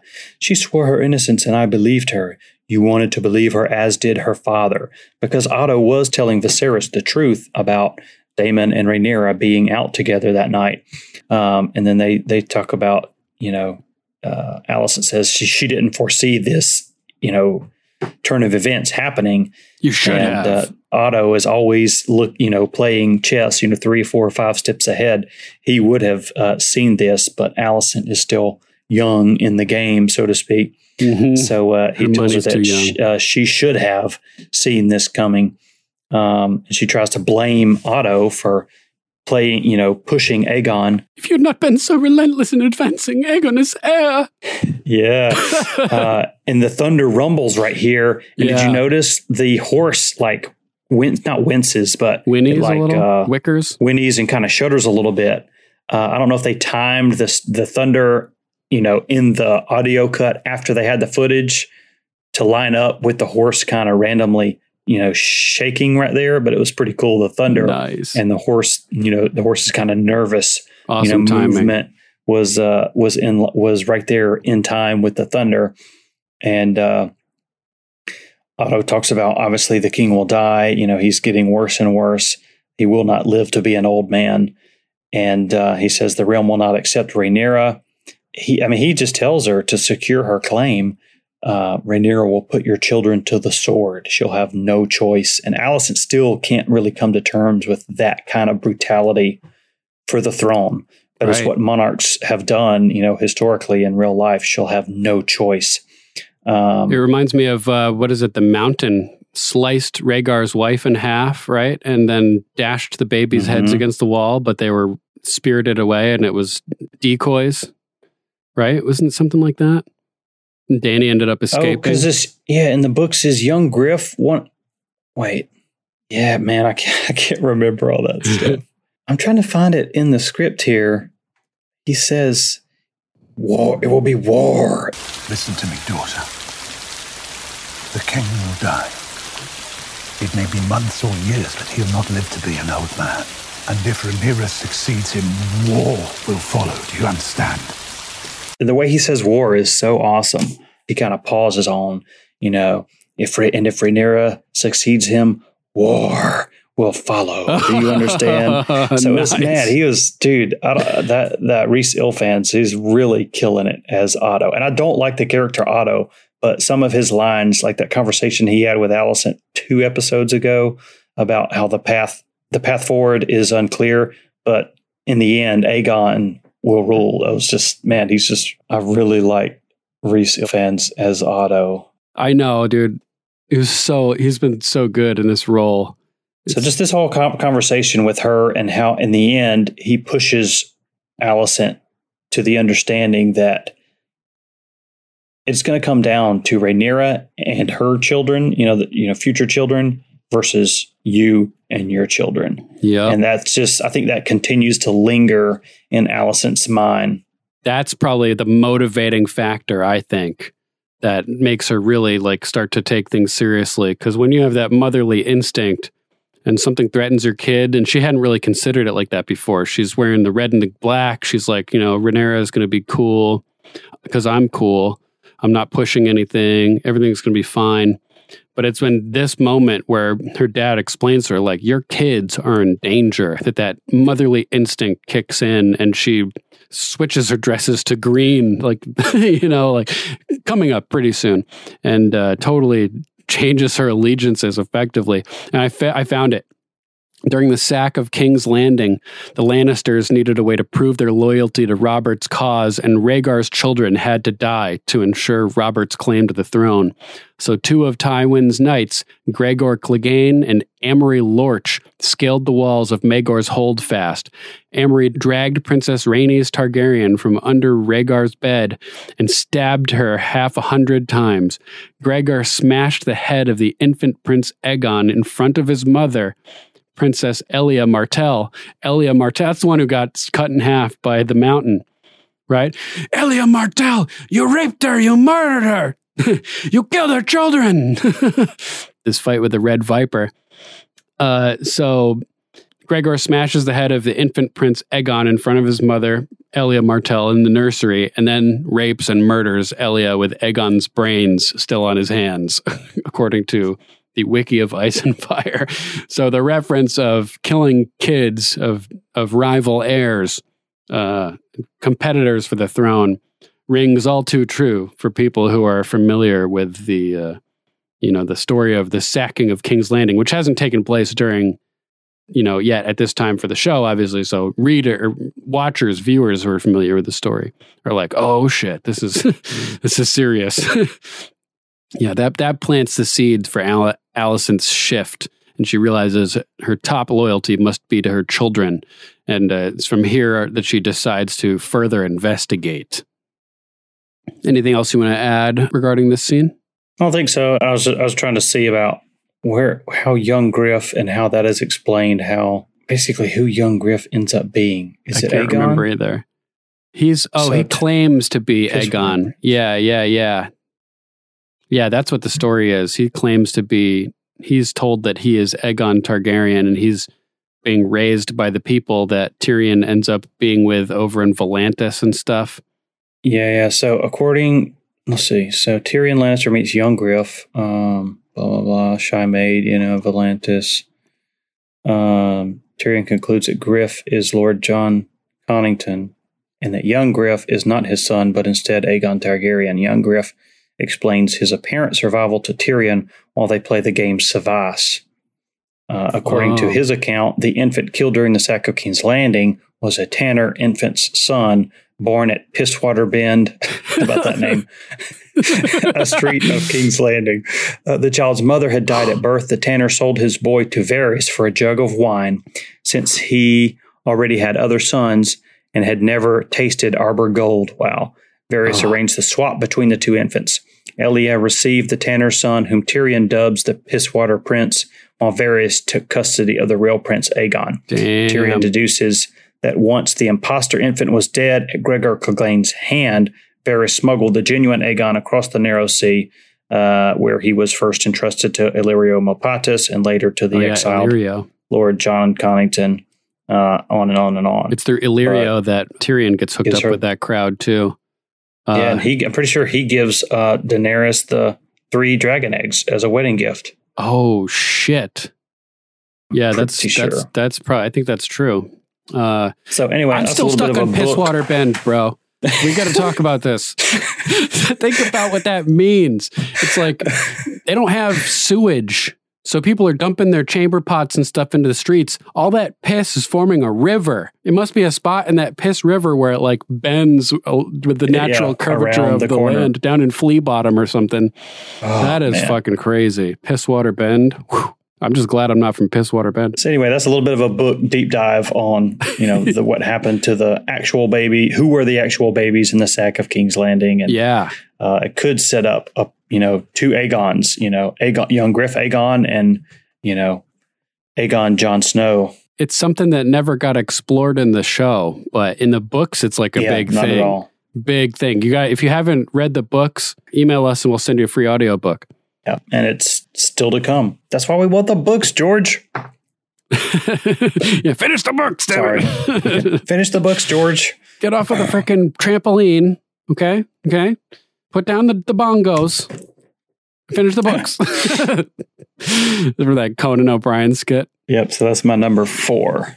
All right. Um yeah, oh yeah, and at the end of that scene, he's basically telling her like you know that this is true.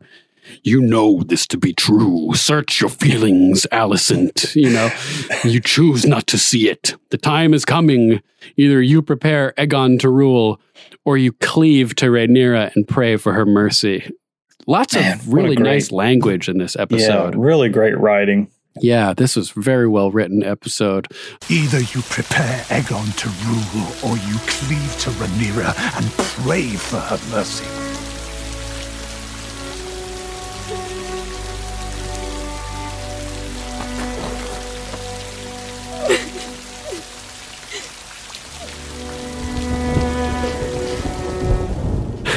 and um, this seems to terrify Alicent, who's like standing there shaking. and she, at this point, she's still wearing a red dress, which I noticed. Uh, it's not until later when she finally has Oh, yeah. confirmation of her, the what she considers a betrayal from her friend that she switches. But this fits right in with my number four, which is Alicent's shift. And just her transformation in this episode and her allegiance changing from the Targaryens to herself and to her children. And uh, one other little thing about this opening scene with her and Otto is that we're getting some cool angles of the Red Keep's outer walls uh, that I don't think we ever saw in Game of Thrones. And another shot of like an entryway um, into the keep, which is pretty cool. Really great, fantastic looking scenery and stuff. And that's like really impressive. And they can do all this in the volume now without any issues basically shoot any angle, any location with just like a tiny little bit of set for people to stand on and they can superimpose in everything else. So now it's impossible to tell what's real and what's not. Um pretty pretty awesome. So this is the step 1 in her transformation was her conversation with Otto that puts her on guard and gets her thinking about her children. Then Alicent goes to the Godswood to contemplate the situation. And it's at this point that we see that the heart tree is leaking sap from its eyes like bloody tears. I don't remember seeing that before. Was that the case? Was it not like that in prior episodes? I don't think they've showed it. Because they've showed the face. Or maybe they. But uh, yeah. Yeah, I don't remember it, so it must not have been. Yeah, that's what I'm thinking too. So it seems like that the old gods are not happy with what they're seeing with all the stuff they've been witnessing lately. You know, the incestual conversation in front of them between uh, Rhaenyra and Daemon, Rhaenyra deceiving Alicent, who's just trying to help her. It seems like the old gods are starting to turn on Rhaenyra and side with Alicent, potentially, if that's a thing. Oh, and also, anytime we're in front of a weirwood, we have to remember that Bran could be watching. Because if you remember in Game of Thrones, Bran was seeing visions through the weirwood from all different times. He witnessed Hodor as a child, um, having his hold door, hold the door, hold the door, hold door, hold on, Hodor, Hodor, his fit. He saw, I think, uh, he was watching the the the Tower of Joy scene with Ned showing up, and he calls out to him, and Ned kind of turns like he heard something, but he can't see Bran, and who's standing there watching with the three-eyed raven. He talks to Theon at one point through a tree.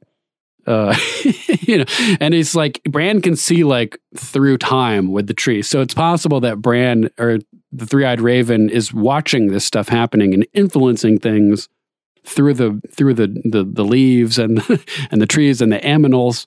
I said that on purpose, just so you know. Uh, not- yeah, and uh, so that's a factor that we have to keep in mind as well. But um, so all of a sudden, Larys Strong, the club-footed guy, shows up out of nowhere talking about a plant. And it's really like a metaphor for her. And he's talking about, he says, Oh, an outsider among the natives. And she's like, Huh? Malvales, a type of flower that this is, a rare bloom indigenous to Braavos. There's something similar about that too. I think in Danny remember grow, remembered growing up and Daenerys in a place with a red door with a, a tree mm-hmm. that has, I don't know, it's, er, this reminded me of lemon that. tree or something like that. Yeah. And so he's basically talking about this flower, but he's talking about Alicent and how she, by all rights, shouldn't be thriving here, as he says about the the the, the plant. Nature, such such mystery. And Alicent doesn't necessarily pick up that he's talking about her and her unlikely thriving in the dangerous cutthroat environment of King's Landing. And so she replies, Well, the weather has been lovely. Talking literally about the plant, which I thought was funny. And so he has to advance and, uh, you know, make it more clear that he's talking about using meta- talking in metaphors. Indeed. And yet mm-hmm. it is a dark it is a dark day for the realm. You know, your father was a good man, and he laments about Otto Hightower leaving, even though his father has been raised in power because of it. And so she, I noticed that at this point, she looks like semi shook by this conversation and she turns her back and she takes a moment to uh, to kind of like collect herself because she's intimidated and nervous by this slinking figure who's like obviously angling and but then she snaps into character and turns around and she's like boom on point to playing the queen role and just killing it. And uh, she returns the compliment as is yours who took his place saying his father is a good man and uh, he's talking about how like the, the something feels strange and in, an injustice regarding her father's departure. And I'm getting, I'm starting to get a, a distinct Littlefinger vibe at this moment. Something about these two, you know, mm-hmm. and yet still the manner of your father's departure feels something of an injustice. I could, you know, all these lines I'm, I could picture as Littlefinger. Yeah, remember because there's the Petyr Baelish voice, and then there's the Littlefinger voice. Right, right, right. Oh yeah, I always had trouble distinguishing them. Other people were better at picking that up. To a little bit. Basically, when he kind of got down low and did the creepy voice. I mean, that's Littlefinger. Chaos is a ladder. yeah, that makes sense. Definitely. so, uh, and she's like, you know, surprised by this, and we get a little bit of ominous thunder as he's after he says it, and she's like, "What do you know of the manner of his leaving? Like, how is how does this dude know anything about this?" Mm-hmm. And uh, he explains, when one is never invited to speak, one learns instead to um, observe. and uh, you're perhaps in need of an ally, and uh, he's talking about how you know we got this scene also remember with him at the hunt when he shows up with all the women and he's like oh you know mm-hmm. my foot is messed up can i hang with you ladies instead since i can't go hunting and they're like yeah sure sit down and he's picking up on all the gossip from the court yeah what know? better way to learn about all the goings on from all the different houses yeah. and all the different uh, the stormlanders the reach people you know if there's riverland people here you know, you can get the scoop on everybody from all the different areas who are there for the royal hunt. Yeah, with the clucking hens, you know, sit, yep. sit, around for a little bit with them. And uh, and he was saying, "You're perhaps in need of an ally." She's like, uh, "I'm the queen. I have all kinds of allies, dude." Uh, and he's like, "Naturally, Princess Rhaenyra, for example, hinting that he knows that there's some kind of." Fracture between their relationship. and she's like, state your purpose. Like, what the hell? You know, just kind of like uh, Criston Cole is saying, like, state your damn purpose already. Like, what are you talking about? If you're going to say something, yeah, just say I, I noticed that. That was the similar lines both of them used to uh, with the Club Oh, yeah, and, yeah, uh, yeah and Joffrey. To uh, Joffrey when he's like, I'm on watch. State your business. uh, I just thought of a kind of another parallel between Alicent and Princess Rhaenys, also, which was that one of them is now like seeking power and kingship in order to protect their child. Uh, Alicent, fearing for Aegon's life and wanting to make him the heir to protect him, and it's the opposite with Rhaenys who is was worried about putting Laenor in the line of succession being the king consort because it would put him in danger. So it's it's interesting. She's been through it and she's like, ah, we you know like hesitant to go forth with the marriage because it's putting Laenor in, in danger. So that was kind of an interesting and opposite parallel. But yeah, Larys brings up that the fa- he thinks that the princess is unwell, which he probably knows isn't the case clearly, but he's you know saying that just to open the door to the conversation. And mm-hmm. what do you mean unwell? She just sailed to Driftmark uh, at daybreak. Yeah, and so yes, where is it? Yesterday at daybreak, I think. Yeah, yeah. And so not only does he know that there's a tea, but he knows it was delivered by the Grand Maester himself. And how does he know this? Those remember those shots within the walls uh, or that we were talking about where it looked they were like lurking mm-hmm. shots where they're in the Criston Cole sex scene. Maybe Larys is in the walls. Um, yeah, I mean, it could. Yeah, I don't know. And maybe you know, you were saying some guy historically faked uh, some kind of disability, a clubfoot or something. Oh, it else. was uh, it was in the, the movie The Usual Suspects, Keyser Söze. He's like walking with a, a gimpy foot, and then his foot slowly straightens out at the end, and he like walks off. Spoiler alert for the 1999 The Usual Suspects. Awesome movie. If you haven't seen it, check it out. But I mean, maybe all the you know nobody would suspect him, but it's all the ruse to uh, to keep everyone unsuspecting of him. You know, being a cripple, and uh, but he actually can move swiftly and quietly Yeah. through the walls of the Red Keep. Crazy. It's like uh, Sun Tzu says, when you're strong, act weak, and when you're weak, act strong, right? so, so he is his last name literally is strong. Maybe he's acting weak. Bro, that's yeah. That's hardcore. Uh, sorry, laughing over here. So yeah, he's like, yeah, you know, the night that your father was dismissed, the Grand Maester delivered a tea, and uh, you know, at the direction of the king, as I understand it. So either he's talking with his dad, or he's got spies. One of the two, because Lyonel is like one of the only people that might know about this in terms of it being from the king and everything like that. So uh, right, yeah. Depending on how quickly Viserys brought him in and Yeah. read him into read him into all the secrets that he didn't otherwise know about as master of laws. Now that he's hand, so all right, you know, Otto is out. You're in.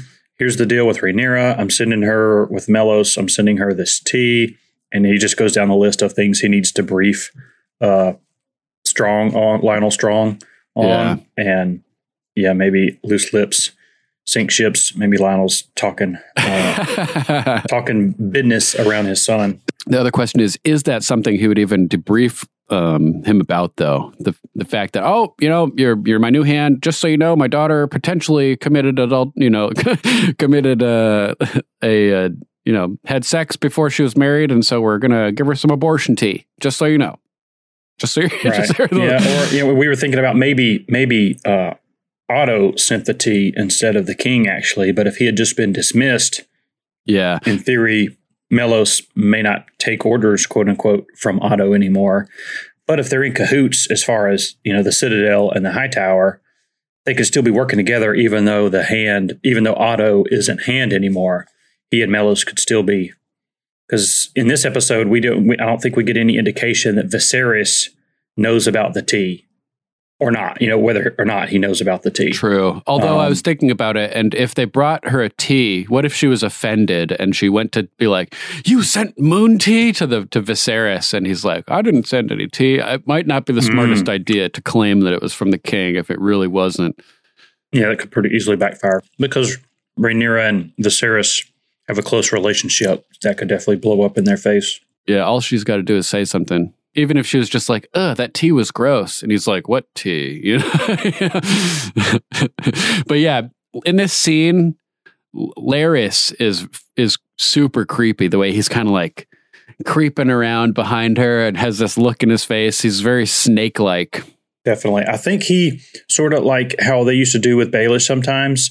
Uh, you hear his voice before in the scene him. before you see him. And so he's literally like creeping on the audience and the other person in the scene as well. Nice. So I think That's a that when, when he first says uh, his first line to Alicent, an outsider among the natives. Oh, like everybody's like, what? Who? Because it showed the the Godswood, the uh, Weirwood tree, and the Weeping Eyes, and it showed Alicent. And then right in there, I think he- says that line, and she like turns, just like Lord Larys, like what? What? Why are you talking to me right now? Where Yeah, did you come hell? from? How'd you get here? Sneaky little quick foot. But one other thing is so in general, Lyonel Strong has advised Viserys to marry Laena Velaryon. Didn't do that. Now he advised at the hunt, he advised maybe marrying Rhaenyra to Laenor, which the king ends up taking his advice and doing that. And for the most part, Lyonel Strong seems to be pretty aligned with Corlys. Just as far as what to do about the stepstones, uh, what to do about Laena and Laenor and Rhaenyra's marriage and King Viserys' marriage. So it seems like, for the most part, Lyonel Strong and Corlys Velaryon are at least, I mean, they're amicable, if not, you know, on the same side of most issues that king and court are facing. Seems like it, yeah. So, and now Laenor and Rhaenyra are married. So they're basically, you know, on the blacks, the green, you know, the greens and the blacks is the the factions going forward. Mm-hmm. So you would think that Lyonel Strong would probably be on the side with the Velaryons and Rhaenyra. But here, Larys Strong is maneuvering to try to team up with Alicent. So either they're playing both sides, they're trying to play both sides, and whoever wins wins, and you still come out with the winner, or Larys is working to a different end than his father, or something else. I'm not sure, but it's inter- it just seemed interesting that the hand of the king is with Viserys, and Viserys is still saying Rhaenyra is the heir. You know, she's married Laenor now. They've made an alliance with House Velaryon, you know, by marriage now. Yeah. But Larys the Clubfoot is, you know, kind of machinating towards the Greens. Yeah, it's so interesting. It's interesting to see what what goes, what happens with that going forward. Makes me think there's some kind of deeper scheming going on. So he's he says like, yeah, for Mellos himself to bring it, you know, it must be something serious, and and gets the gears turning in Alicent's head, you know, and she's like, huh, and she gets like a little paranoid. And then the next we see her, it's as Viserys is arriving home from his uh, from his trip to Driftmark to High Tide, and this is the fourth moment that I was talking about from your list of things that were influencing Alicent Mm. earlier, because it's at this moment that Viserys arrives home and he's all kind of fucked up as he's heavily breathing, stepping off of the ship, and then he collapses under the ground, and and everybody's freaking out and. Harrold Westerling is calling a Maester and everything. And as Alicent watches from the balcony and Viserys collapses, she like jumps in horror and like and and is watching and with her eyes wide as as uh, dinner plates basically. And I think it's at this moment where her father's warning. It's one thing to get a warning, but then it's another thing to get a timeline. You know, so he he told her he will not. You know, Viserys won't live to be an old man, and now she's watching him falling apart and collapsing in front of her, and she's thinking, "Oh my God, my kids are not only in danger; they are in imminent danger. If he dies, Rhaenyra and her and that squad could make a move at any moment." So it's just like Cersei did. yeah, so she's like, I got to start taking this situation seriously. And that's when she starts doing her investigative work. And it's immediately following that that she calls Criston Cole in and to have their little conversation. and uh, so Criston Cole's walking up the spiral staircase within a tower, and uh, somebody calls him, Sir Criston, you've been summoned. And he's like, I just left the princess three minutes ago. Like, come on, lady. You know what? Like, what the hell's wrong with you, Rhaenyra? And they're like, not the princess, uh, the queen. And uh, someone that I was watching with was like, "Oh my god, did Viserys die? Rhaenyra is the queen now." but no, it, it's Queen Alicent. And oh shit, he's in trouble. principal's office. Get to the principal's office. And so he gets called up to her and she calls him into the room and dismisses everybody else and has him sit down next to her and he, he takes off his sword. I thought that was cool because it showed that his the sheath of his sword is within like a sheath of its own on his belt and he pulls out the whole sheath and leans it and then carefully takes his cape pulls his cape back and sits down. It reminded me of Homelander in in, in um, the boys because every time he sits down, he grabs his cape and like makes a show of sitting down without sitting on his cape.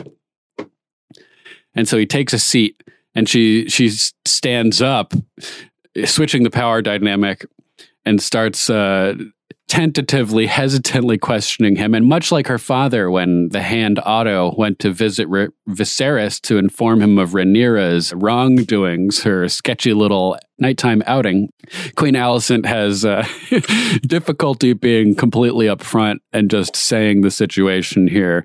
She, so she's talking about uh, yeah, how I fear I must question you on a question you on a delicate matter, and there's like this back and forth where she can't quite say it, you know, and uh, Criston's assuring her like, um, you know, I'm your servant as always, and she's like, well, I know that you're you're Rhaenyra's sworn protector and rightly loyal to her. I am, and uh, the night of Daemon's return, dot dot dot. There's there's been a rumor, dot dot dot, or rather, I received an accounting of dot dot dot a lapse of morals that may have occurred between dot dot dot, and it shows Criston, and it's like Criston thinks she's talking about him.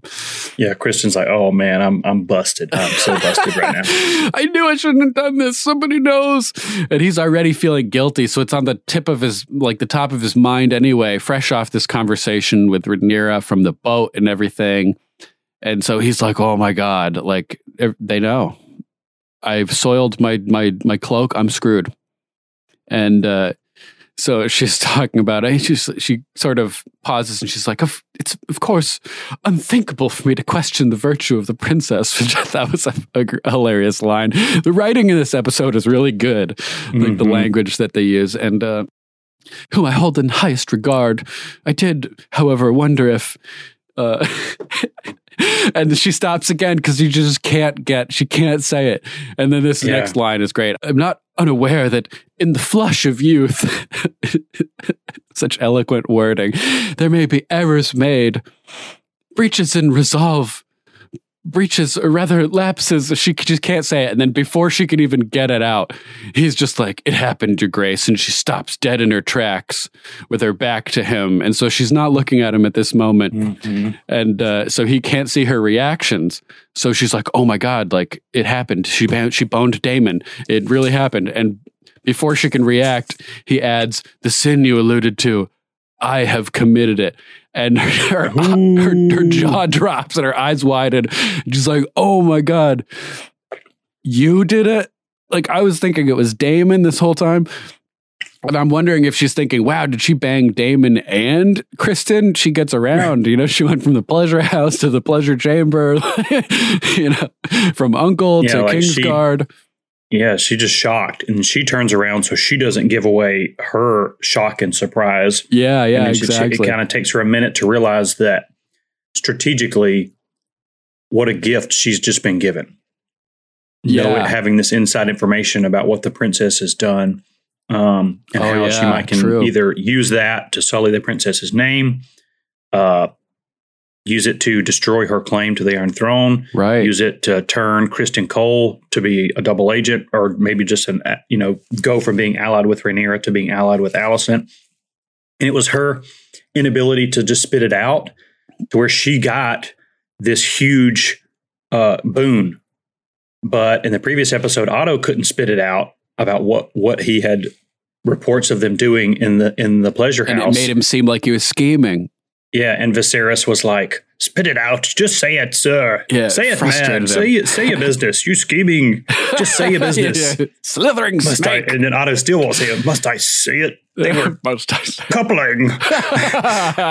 but here, uh, Alicent just kind of not stumbles, but just slowly starts her questioning, and then because she don't finish the question and say, "Did Alicent, uh, in a flush of youth, uh, couple with Daemon?" Like if she if she had gotten to that part of her question, Cole would be like.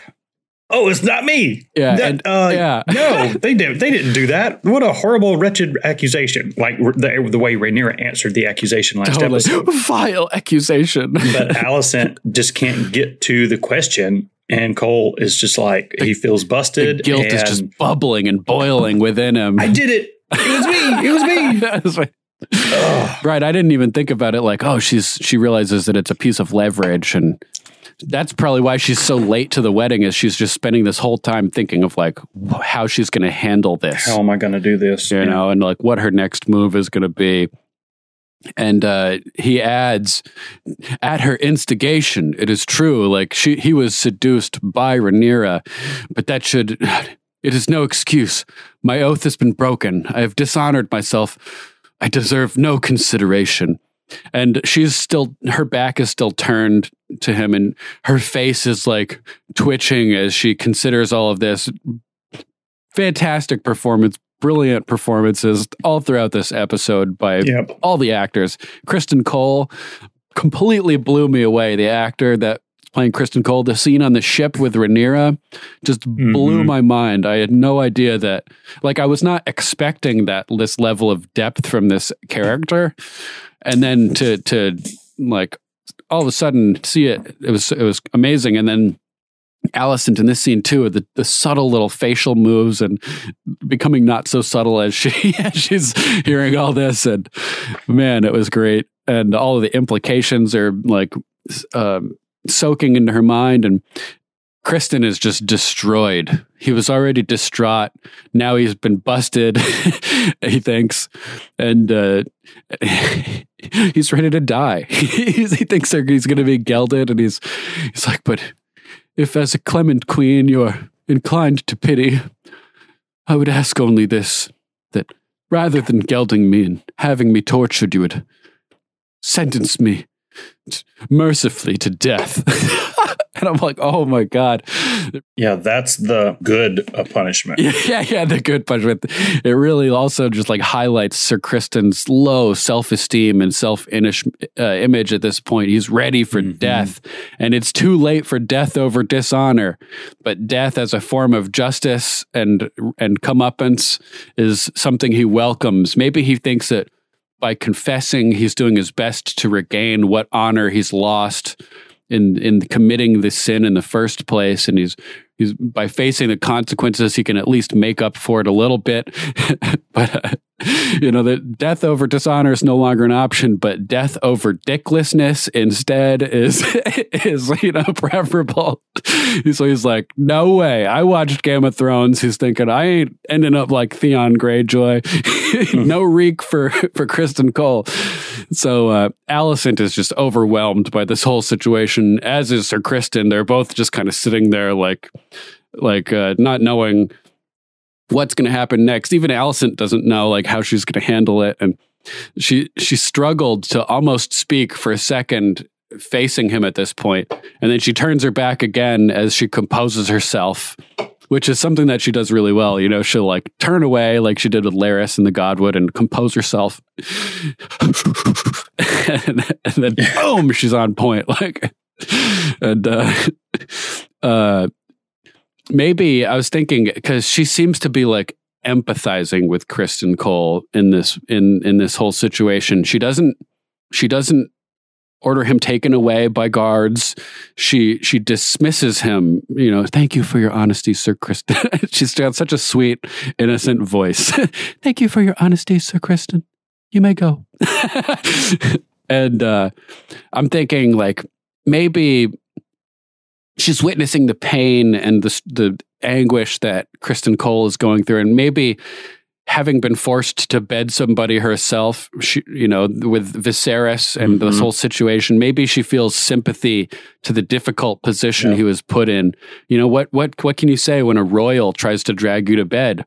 No, and risk their wrath. You know, they have six ways to Sunday to get back at you, so to speak. So with this sympathy and empathy that she's feeling for him and dismissing him, like you said, maybe she's thinking, hmm, I can use him in the future. If he's going to be guarding mm. her, if he's hmm. going to be close to her, I can flip him.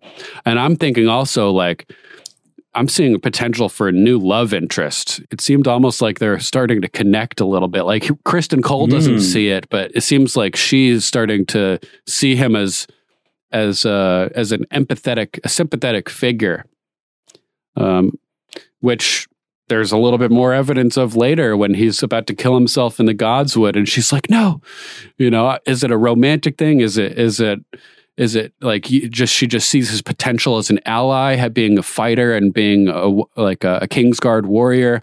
Is it is she potential that she can use him as a tool? I feel like there's it's more than that, more than just that. That that's definitely a factor. She can use him, but I feel like there's like an element of something personal here that's developing.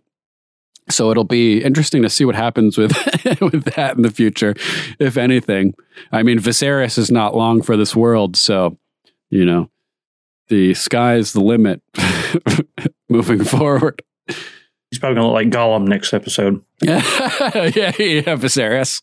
the crown rolls off. He's like, "My process, my process, give me back of my process." so yeah, she tells him, "You may go," and he's like, "You know, like really? You're just gonna let me go?" Uh, it, definitely surprises him because he's he must be thinking like if I was going to be punished, like this is the moment they'd have me dragged off in shackles right now and taken to the dungeon. And so if Yeah. that's not happening right now, if they're giving me a chance to get away, etc., like what what's up with that? They're you know I'm not being punished, so Yeah, she would have immediately called for the Lord Commander of the King's Guard and you know had him strung up post haste.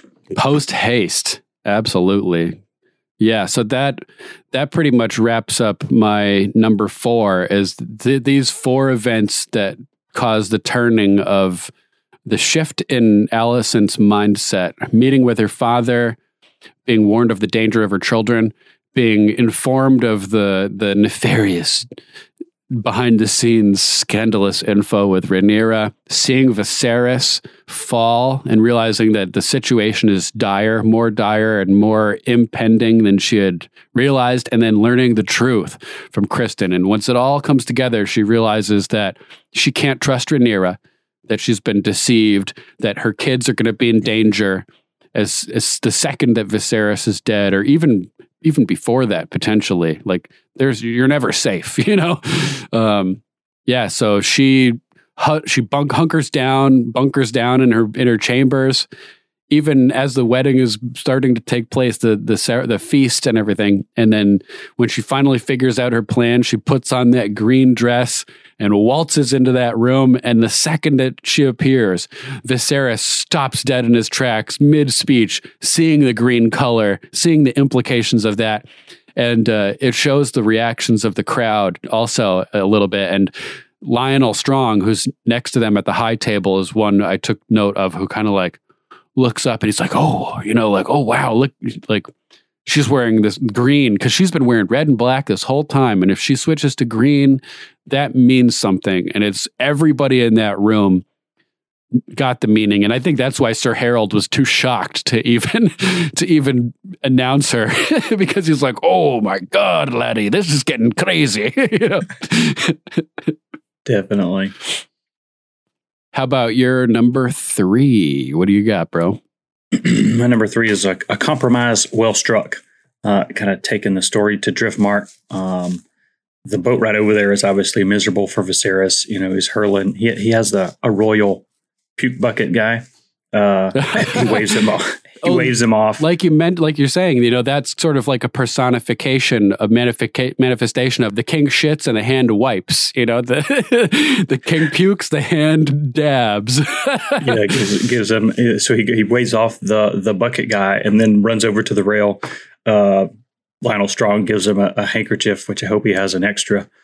And obviously, right. it's just Viserys looks horrible and just completely falling apart the whole episode. And then they get to they get to Driftmark and crickets. There's nobody there. Like, Wait, what is happening? this is how you greet your king. Where the hell is the, The Lord of Driftmark? remember when uh I mean even the procession of of lords and knights that met Rhaenyra at uh Storm's End last week uh and how the the Starks received the Baratheons you know in the first episode of of the original series is this huge to do you know when the king comes to visit Yeah, exactly. and they even say it later though but it's it, Viserys is really lowering himself coming to Driftmark and asking for this relation this proposal yeah, oh, versus so- summoning so them low. yeah, a power, you know, the- a power move would be it would have the king summon Corlys and Rhaenys to King's Landing and have this whole conversation from the throne. Yeah. But here we are. And uh, the really cool castle is on this kind of rocky island, you know, that is Driftmark that sits out in the narrow sea. And this is a new, rev- a relatively new castle that Corlys has had built, um, you know, after he accumulated his wealth. Even though it looks like the Um, outer wall is kind of like ripped apart. like I was like looking at Yeah. that, like doesn't really look very new. yeah, it's the storms, man. Oh yeah, it's cool Um, though. It's it's a really cool place. it's built from this uh, like this uh, pale colored stone. I think they got from the Eyrie. Um, Oh, nice. But anyway, and then we go inside and we get to see the driftwood throne. That was uh, really cool. Gifted I mean, by mermen. just- yeah, how large and oversized it is. You know, kind of off to one side. I mean, it looks like driftwood, but it's Yeah. obviously been fashioned into this really cool throne. You know, or I Super don't know if cool. they're allowed to call it a throne. There As is a seat. As they're walking into the room, too, I noticed as he's kind of like walking around a curved hallway, there are these statues where there are these skulls wearing these helmets, and they look very much like Egyptian helmets that I've seen before. So that was kind of cool as well. Very cool. And then when we after we they have their conversation, and we come back for the scene between Corlys and Rhaenys. Did you see what he was staring at? Corlys was staring at at the very beginning of that scene. Oh yeah, I did. I did. The crab feeder's mask. Yeah. I didn't catch that until the rewatch. Same But, uh, here. I was like, oh, that's that's the mask because you only get to kind of see one side of it. Yeah, it was like I saw it, but it didn't register. Yeah. Oh, that was so good. And he smirks at it too. So Daemon brought the hammer to add to the Iron Throne last week and had the little driftwood crown, but he let Corlys keep the uh, the mask of the crab feeder. Makes so. sense because the crab feeder had been like, you know, destroying the Velaryon ships, and it's been the Velaryon's problem. So he was like, Mm-hmm. Daemon's probably like, you know, this has been your problem. I've helped, but since you had the beef with this guy, in reality, you can have the face mask. that's that's the vibe I got. Yeah. Um, Rhaenyra gets shut out of the meeting. Um, really, like cl- the door closed in her face. Yeah. Uh, by the King's Guard, and the King's. I think it was um, Criston Cole who says, "I'm sorry." like he slams the door in her face. Is like, "Oh, sorry." Uh, but then Laena says, "Come, let's go find some breakfast," which is kind of a funny line. Oh yeah, what Um, was the wording? She said, "Let's see what's to be had for breakfast. Let us discover what might be had for breakfast. yeah, more of that cool language in this episode. Yeah. Um, Viserys goes in there and he's coughing and just, you know, not looking that good. And Corlys is sitting on uh, the driftwood throne. Uh, and but he comes down and kneels and Viserys, you know, starts coughing and Corlys kind of looks up at him and is like, bro, what is wrong with this dude? Um, he has him stand up. They try to get him a chair. He's like, oh no, I'm fine. I'm fine. uh, like, bro, he is far from fine. Yeah. And then Rhaenys comes in and, uh, you know, oh, cousin, uh, are you well? He says, very. And she grabs at his hand. It's like, oh, those fingers are not there. Yeah, and he, he like recoils kind of and goes Ugh, as well, like it hurts, and then like when Yeah, we see his yeah, must whole arm, oh, Painful. Yeah, his arm is gnarly looking. You know, there's some pleasantries. Uh, Congr- congratulates Lyonel on becoming hand of the king. He compliment uh, Viserys compliments them on you know how cool High Tide is and how the grandeur. Uh, he likes the grand the Red Keep, but the the halls of High Tide never fail to impress. yeah, Um, it is a pretty cool ass haul, and all the stuff that's in it too. Yeah, absolutely. All this this huge like barn not barnacle, but like this Like a conch shell, shell. or some kind of thing. Yeah, like a huge conch Massive, shell. like five Uh, foot uh-huh. diameter. Cool nautical. So we got to see a little bit of his study in episode two. Oh yeah, with the end of one or two, uh, when Daemon and Corlys have their little meeting. But we get to see a lot more of his crib. This is like a, uh Westeros cribs. yeah, we got to see multiple this episode. We got to see High Tide. We got to see um, Runestone in the you know off in the distance a little bit. Like Mhm. I love seeing all the castles. Yep, very nice. Uh, we get news of of what actually happened to uh, Rhea Royce. Um, she has passed a hunting mishap, thrown from her horse, neck and skull both crushed. So the last that we saw her, Daemon's walking up to her with the rock, or with the huge stone, uh, but she was still alive. But obviously, we're we're led to believe that he killed her. Um, and then they tell us, you know, here in this scene, her neck and skull both crushed. You're like, oh, Oh, he did it. yep, Daemon, Daemon really ugh, did a she number crossed on the her. line when she made the erectile dysfunction joke. Yeah, he may he may have planned to just leave her to die, or We don't you even know, know. leave her paralyzed. He didn't say But- anything. She came to all those conclusions herself, you know, and then she went to arm herself. so, Mhm. Sorry, I didn't mean to interrupt, but No, you're fine. But that's I mean that's that's what was happening. She knew the truth of it. She's like, oh, what are you gonna do? Uh, kill Rhaenyra? and then was like, he just looks at her, and she looks at him, and she's like, oh, oh no. He wants to he he wants to he wants to combine his and Rhaenyra's strength. So to do Oh, that, he needs me out of the way, and just the wheels are turning in her head quickly, and Yeah, she realizes how much danger she's truly in. she's like verbally going through the logical progression of of the events and explanations.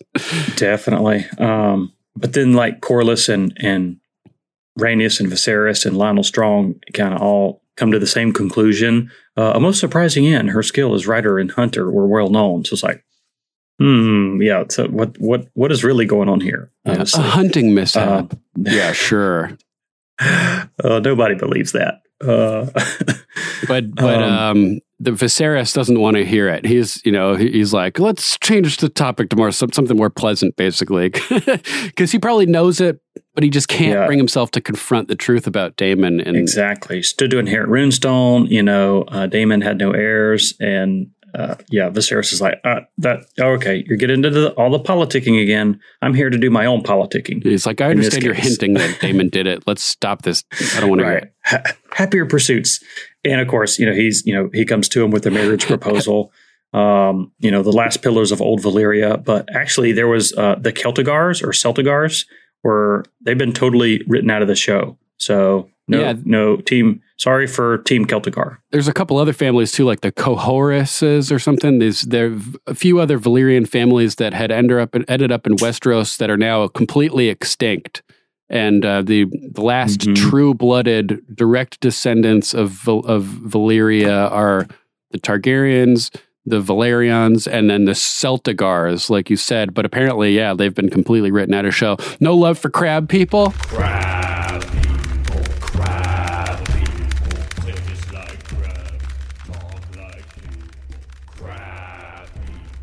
because their uh, their sigil is the crab. Crab people, man. crab people. Nice. Uh, but anyway, the last period, pillars of old Valyria. Um, cool way to describe it. They yeah they they oh a generous proposal, but uh, let's let's iron out these details. And it, when I was watching, I was like, "What? What's he talking about? His son is going to come king consort. What more could he want?" And then you know they talk about the names. All right, who's going to have what name? You know, blah blah blah. Matters of Um, pride. Mm-hmm. You know, this is part plays into my number three, which is uh, Nice. all these the the pri- the pride of these various characters, and um, you know that pretty much speaks for itself. He's interested in his name, propelling his name forward, and make sure Velaryon stays a thing, and uh, it's understandable. Who wouldn't want to uh, to propagate their their house, etc. But uh, you know, it is coming from a place of pride and and and so forth. But yeah, that's that's all I really wanted to say. Yeah, yeah. Um, and you know, Viserys says, "Oh, sure, yeah, they they could be born Velaryons, no problem." Of course, Corlys would love for a Velaryon to be, you know, king or queen of the Seven Kingdoms, but uh, that's where Viserys draws the line. Like, Surely, you, you don't think the Targaryen dynasty should end just because Rhaenyra is a girl? Um, and Rhaenys you know- is sitting on the driftwood throne at that moment, and she kind of Yeah. chuckles at that, probably because Viserys was Mhm. fine with taking the crown out from under her because she's a woman. Like, oh, now you don't care if it's a woman, right? hmm They try to bring him another ch- a chair. They try to bring him a chair again as he like has a little coffin fit. Um, Yeah, and Lyonel's watching nervously from the they side. they uh you know they try to he's like oh I'll just you know earlier he says oh i'm just seeking clarity you know when he's trying to get as much power as he can out of the situation. But Viserys says um, they can be Velaryons but you know when they take the Iron Throne their name will be Targaryen which you know is kind of a, an interesting way to uh, that they wrote it out uh, for for them to to come to an equitable compromise Yeah. uh, Corlys says. It's very uh, articulate phrasing there. And the, when he, he finishes, uh, dragons will rule the seven kingdoms for the next hundred years, just as they did the last, and silence fills the hall. And Rhaenys and, you know, and Corlys is just blank faced, staring at him. He looks like, looks like mad, like poker face, like he's pissed off, like he's, you know, and, and he glances over, looks at Rhaenys, and King Viserys has a great shot. There's a great shot of him where he's like, "Hmm." You know, like watching their reactions, like that's right, you know. And, Yeah, but kind of a you know a double meaning of that is, and then I think Rhaenys says this later. They control the fleet. They're the richest house in the in the Seven Kingdoms, and they control half the dragons.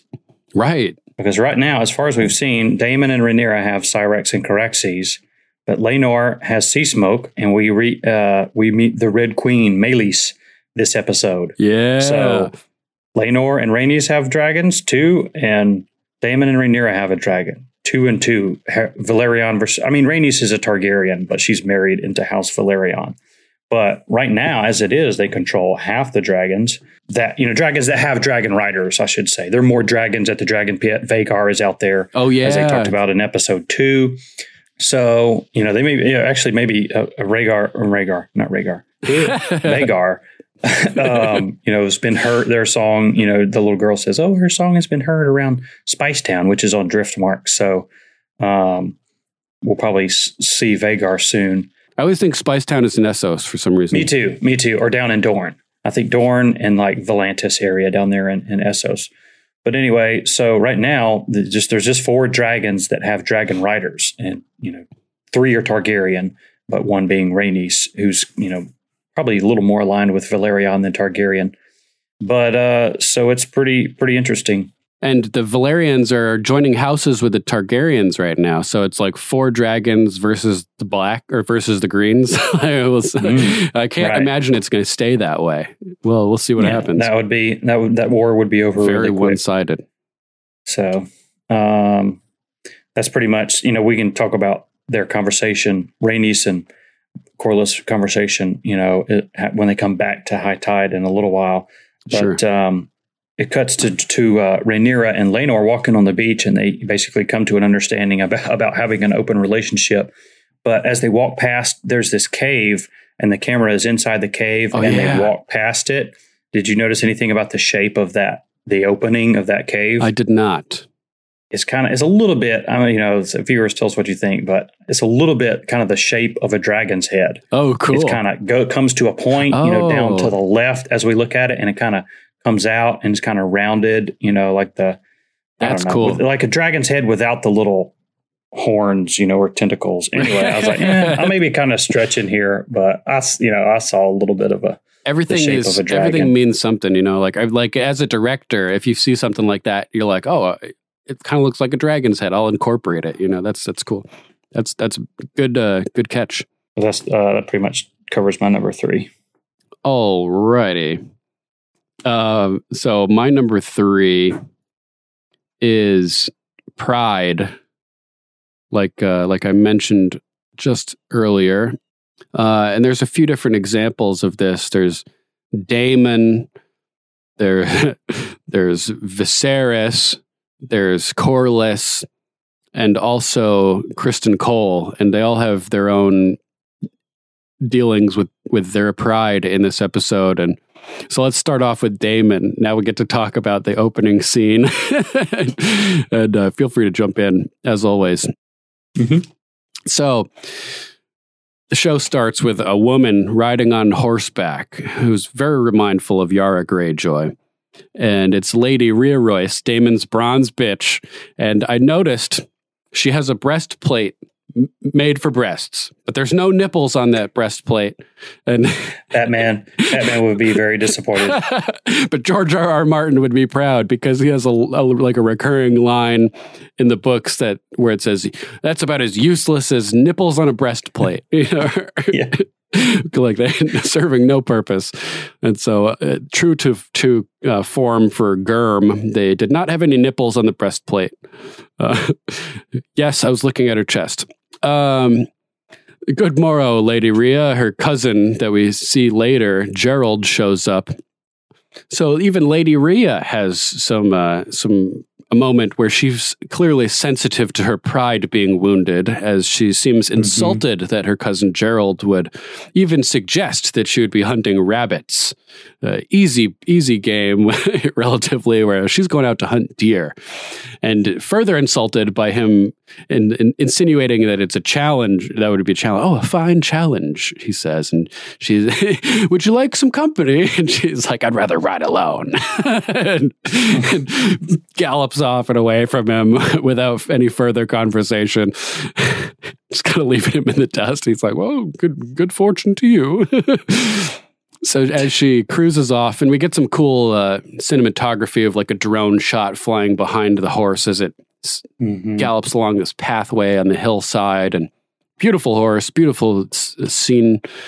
Uh, everything's cool in this scene, and as she approaches these mountainous mounds with a gap that the path goes through, leading to runestone off in the distance, a hooded figure awaits, and she stops as she arrives to the pathway, good like hundred feet back, as she she's looking to see who it is, and the figure starts to approach, and she can see it's Daemon because he's so like his face is very recognizable, poking out underneath his his hood, and Daemon's hood is up, so you know he's he's up to no good.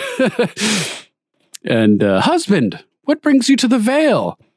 Or have you at last come to consummate our marriage? So boom, a dig right off the bat, and and I'm thinking, hmm, he must have had male performance issues on their marriage night. And uh, she probably did her thing and was mean about it, maybe caused much of Daemon's disposition slash embarrassment and psychological issues revolving around this topic. And potentially, as I mentioned earlier, triggering him to overcompensate in other extreme ways and uh, lash out and being the dominant force uh, in terms of fighting and all these other areas where he uh, sort of acts out to compensate for his lack of capabilities in the, in between the sheets. And uh, she continues, "The Vale's sheep might be willing, even if I'm not. So she's not willing." She's making that perfectly clear. Our sheep are prettier, after all. So maybe it's like a, a joke that he's made before, or somebody mentioned his joke that he made to her at some point since a couple episodes ago, but he doesn't seem to care too much that she's not willing, understandably, considering her, her attitude towards him. As he says to Laena, you know, she has never been very nice to me. and we're kind of seeing that on display here. And she continues just berating him verbally. Or perhaps your brother has at last had his fill of your company cast you aside in favor of a little girl, you know, belittling him. And wow, she's really piling it on. it, like either he did something that warrants this treatment and she's just dishing it back to him. Or man, and, she, and she's super spiteful about it, or she is just like a peach, you know. like she's. I'm wondering. He seems to say that she's just never been really nice to him, and he doesn't actually do anything or say anything in this moment. And so she's just jumping from insult to insult. And so all we're really seeing is her being the the verbal abuser, you know, her being Mm-hmm. the the psychological tormentor. We haven't seen Daemon do anything to her. So we don't we it, you know, all the evidence points to her being the the nasty one in the relationship, although we don't really have the full picture, so we can't say for sure. But uh, what a monumental Karen! um, so yeah, Daemon doesn't say even doesn't even say anything, and she's just jumping to, from insult to insult. And as we talked about, she follows a logical progression of of options of why he might be there out loud until she concludes he's there to kill her and she she you know she realizes it and she like reaches back for her bow. And it's at that point when she begins to arm himself that Daemon is justified in defending himself. And all he does is just reach for the horse and the horse rears up and tosses her. And she falls off and seems to bust her neck during the landing. And on top of that the horse lands on her. And uh Daemon is just kind of like, oh, you know, that sucks. sucks to be you, right? And he kind of turns and starts walking away. And she's like, all paralyzed. And I knew you couldn't finish. and it's like, oh. and that it's like, now you've crossed the line. Despite her own sensitivity in regards to pride, as demonstrated with her, you know, interaction with her her cousin a little earlier, she cares not for other people's pride. Like an abused child who grows up to abuse their own children, she gets insulted and then immediately turns around and starts insulting Daemon, doing the opposite of breaking the cycle and preventing people from feeling like she does. She just passes on the insult and keeps it going. And she picked the wrong moment and the wrong person because bringing up that that erectile dysfunction is clearly the driving it's like the the defining characteristic of Daemon that drives his madness uh the way I'm perceiving his psychology and she, he turns and looks at her like, bitch, really? and she's like, Craven. and he's like, oh, like, oh, man. Now you've done it. And so he grabs a big old nice rock and she gasps as he approaches her, and the camera zooms in on the rock. And uh, maybe if she'd just been a little bit nicer, you know. Uh, like I've said, we've we've seen no evidence that he's ever mistreated her. He's been a dick so far in the show, but as far as we've seen regarding this, she's the one that's the verbal psychological abuser.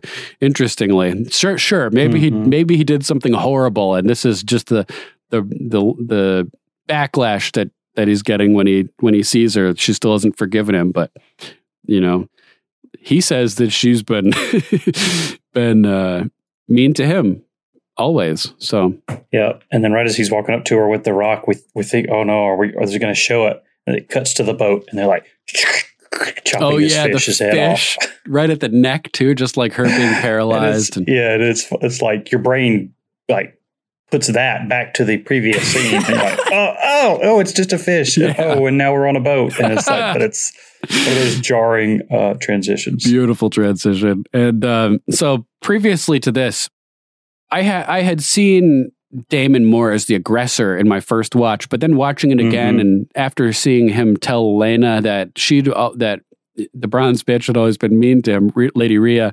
Now I'm sort of seeing. I, I was I had seen Daemon through a lens of being more guilty during the first watch, but this watch, it, it he seems more on the receiving end of it all, and just being pushed over the line eventually. Although it is pretty clear he went there to kill her. I predicted that, by the way.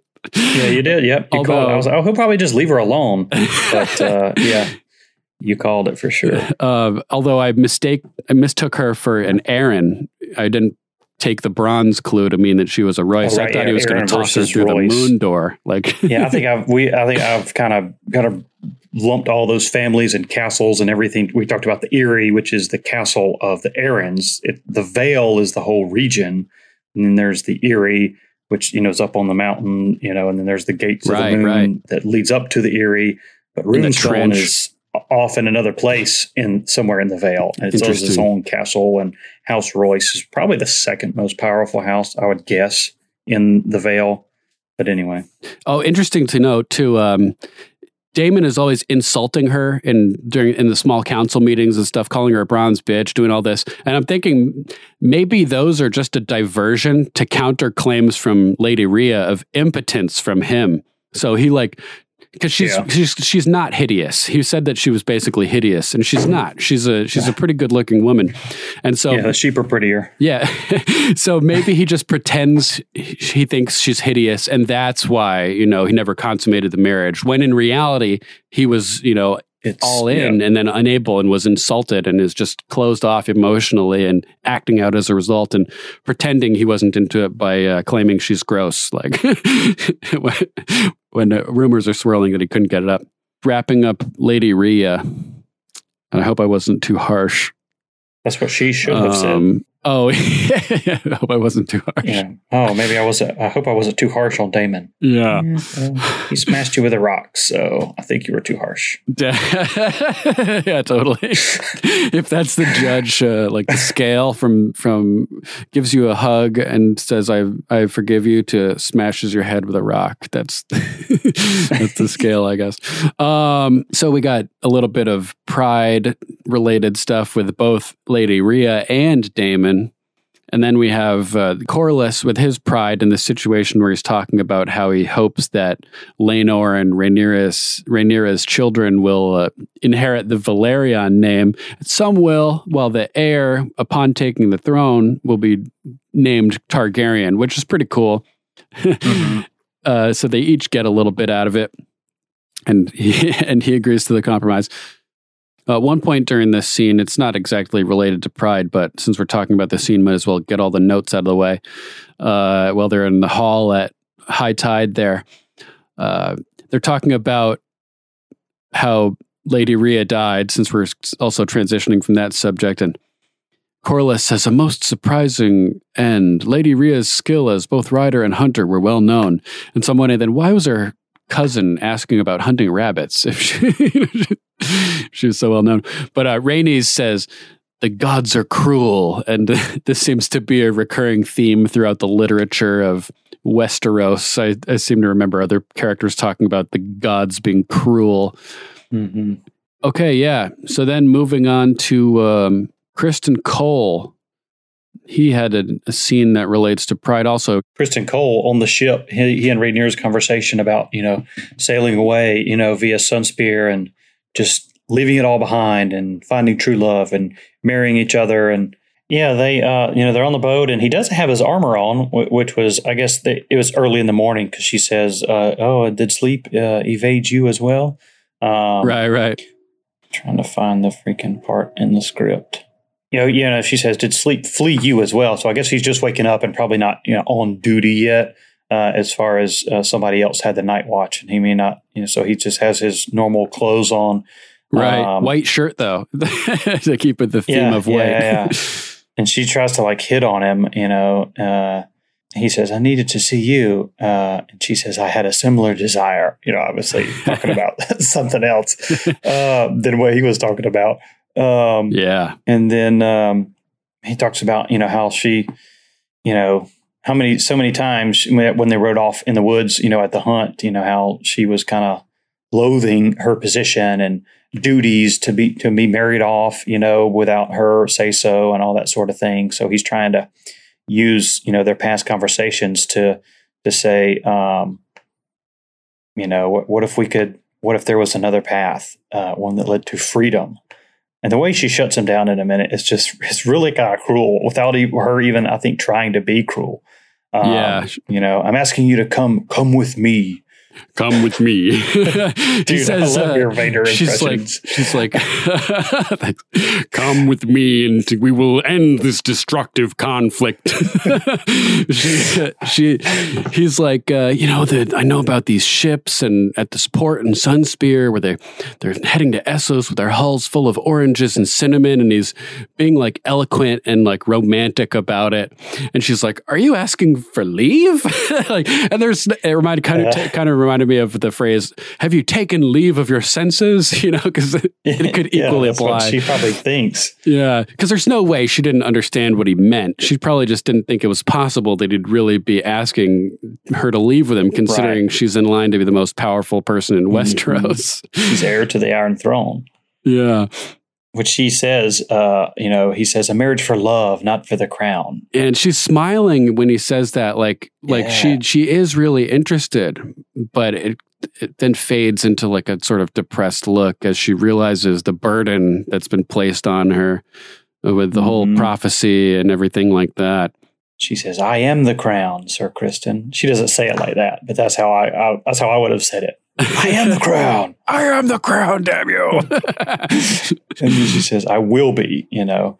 And then this slide, I may chafe at my duties, but do you think I would choose infamy in exchange for a bushel of oranges or a ship to a shy?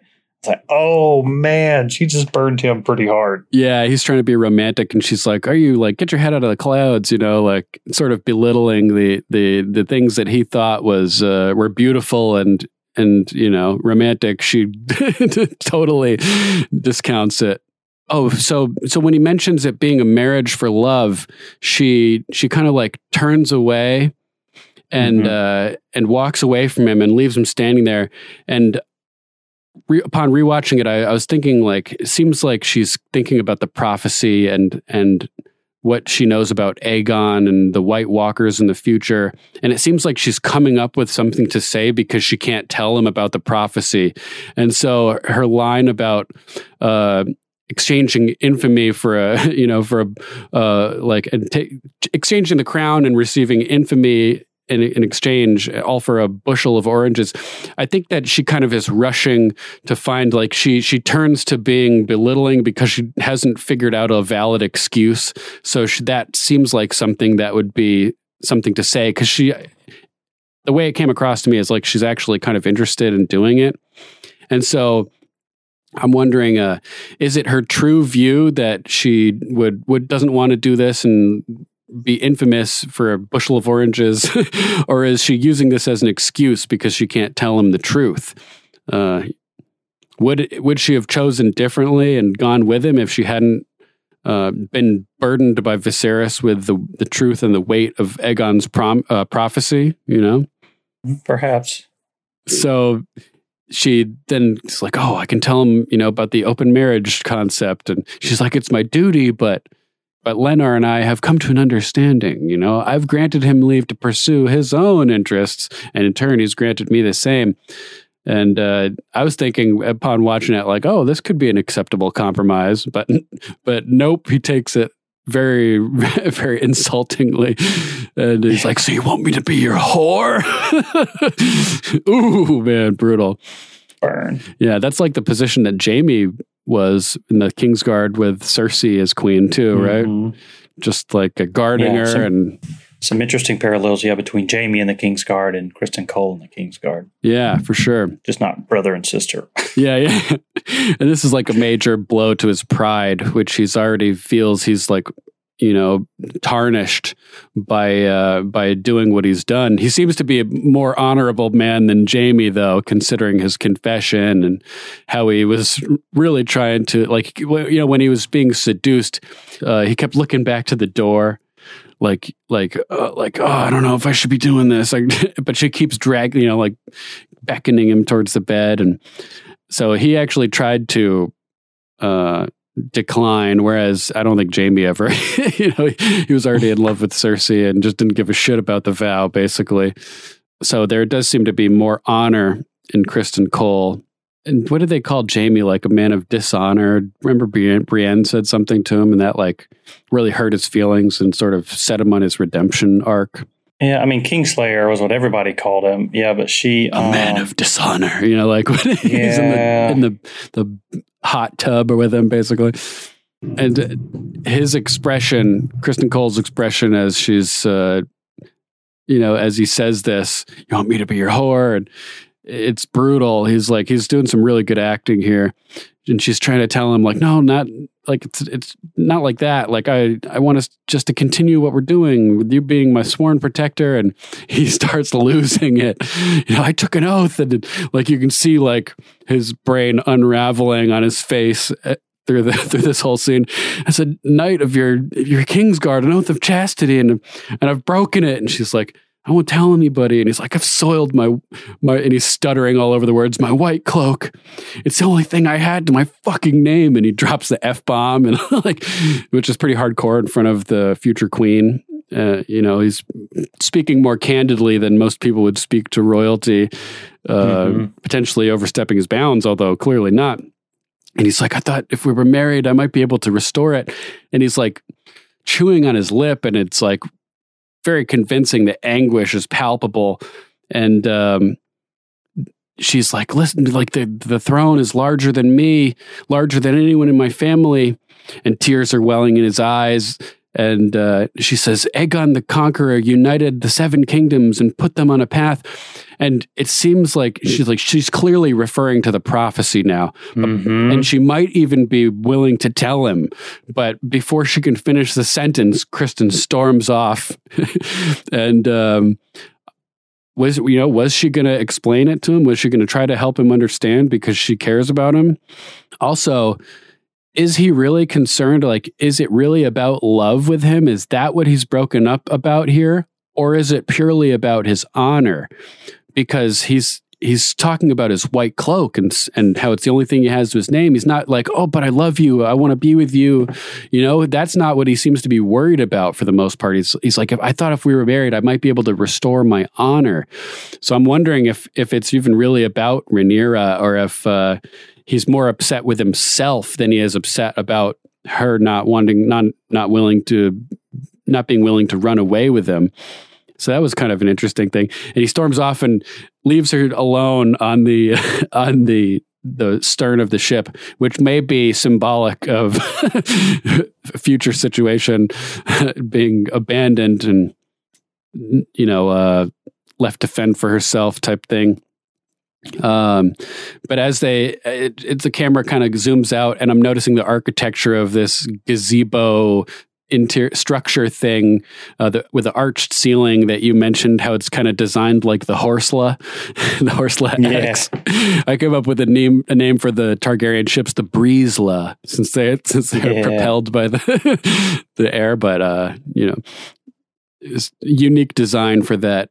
The quarters. It seems must be like the royal quarters since it's designed like the litter, and I bet the ship people sleep under the deck and like the sub sub levels or something.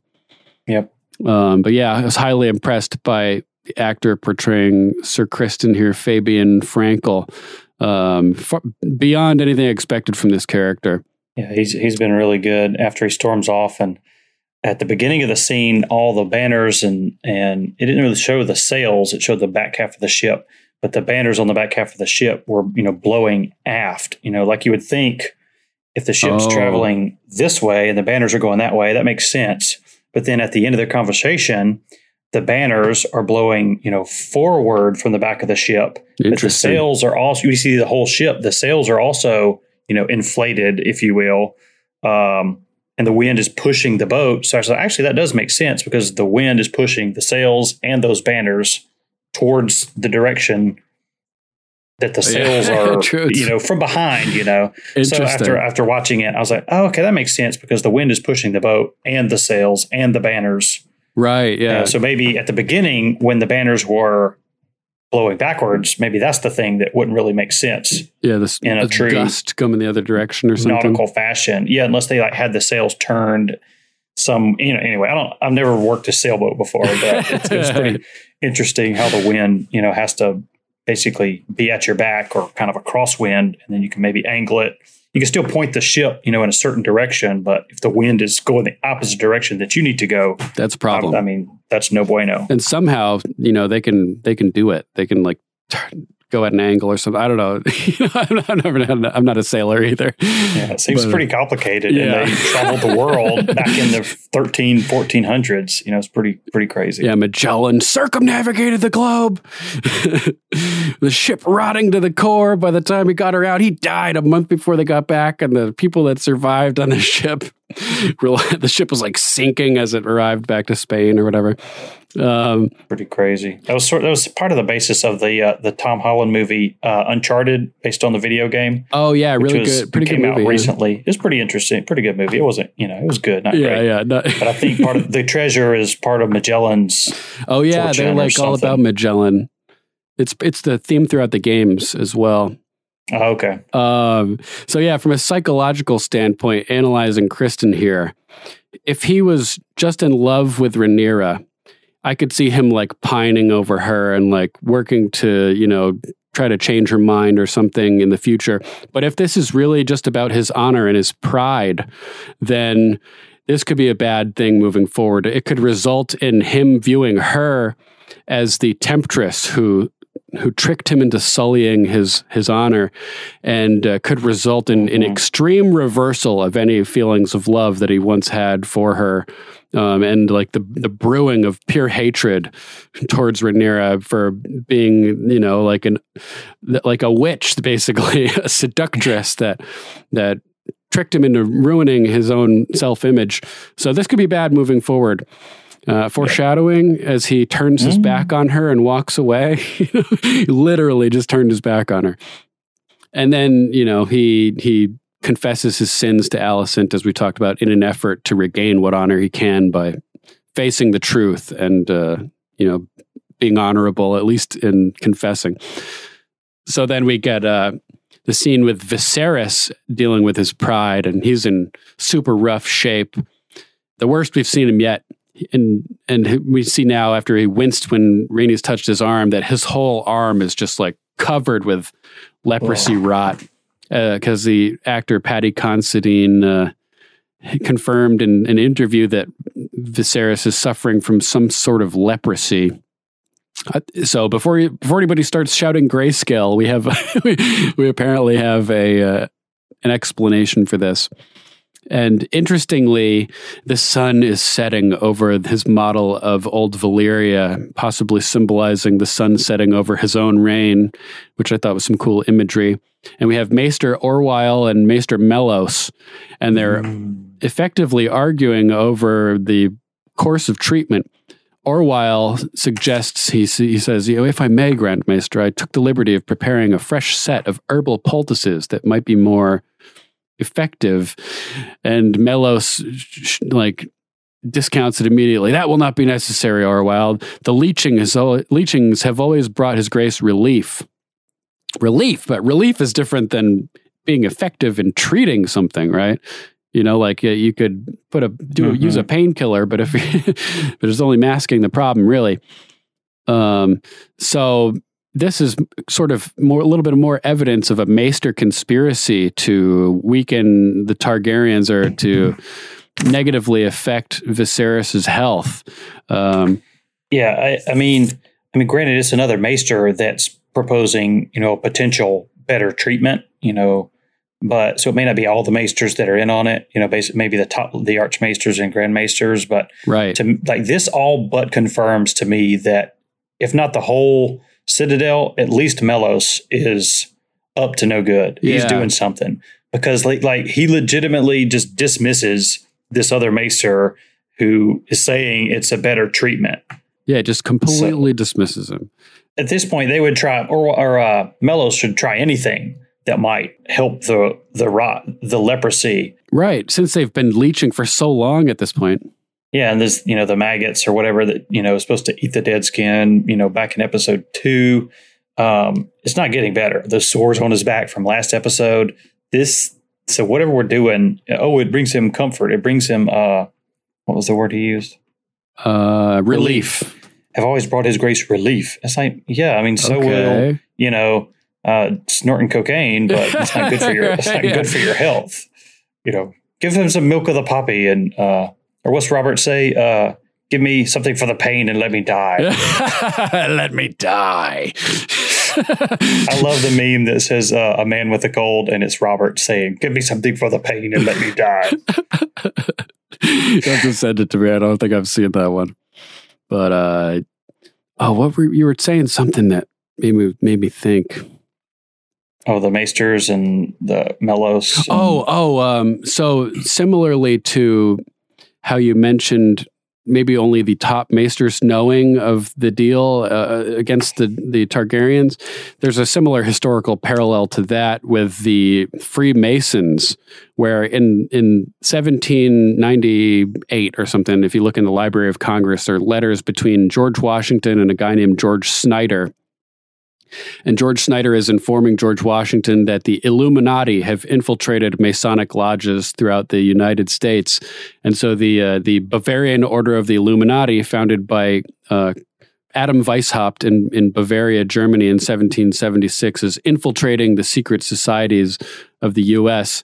And so, a lot of people are, you know, nowadays saying that Freemasons are are Illuminati puppets and everything like that.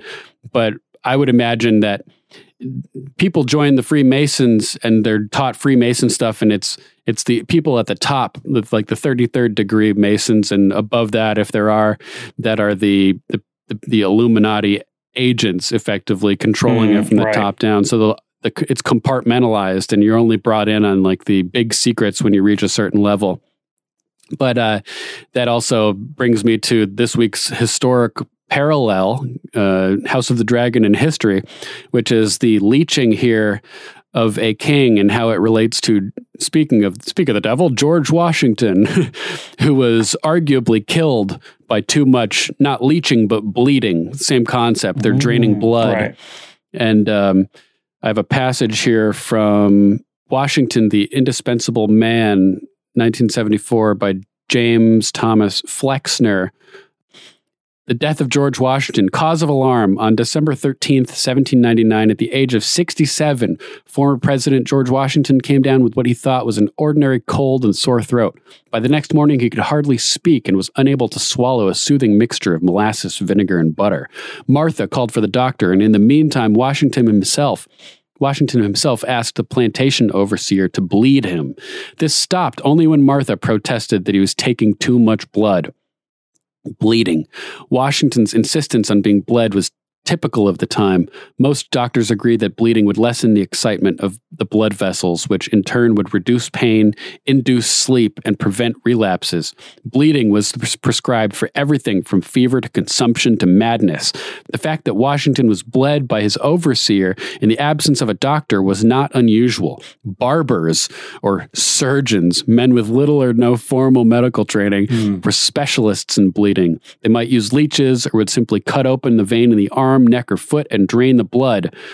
the physicians. James Craik, the first doctor to arrive at Washington's bedside, bled him again, and later a third time. Two more physicians, Elisha Dick and Gustavus Brown, arrived in the mid afternoon. Each examined the patient. Brown agreed with Craik that Washington suffered from quinsy, a severe form of tonsillitis, and recommended more bleeding.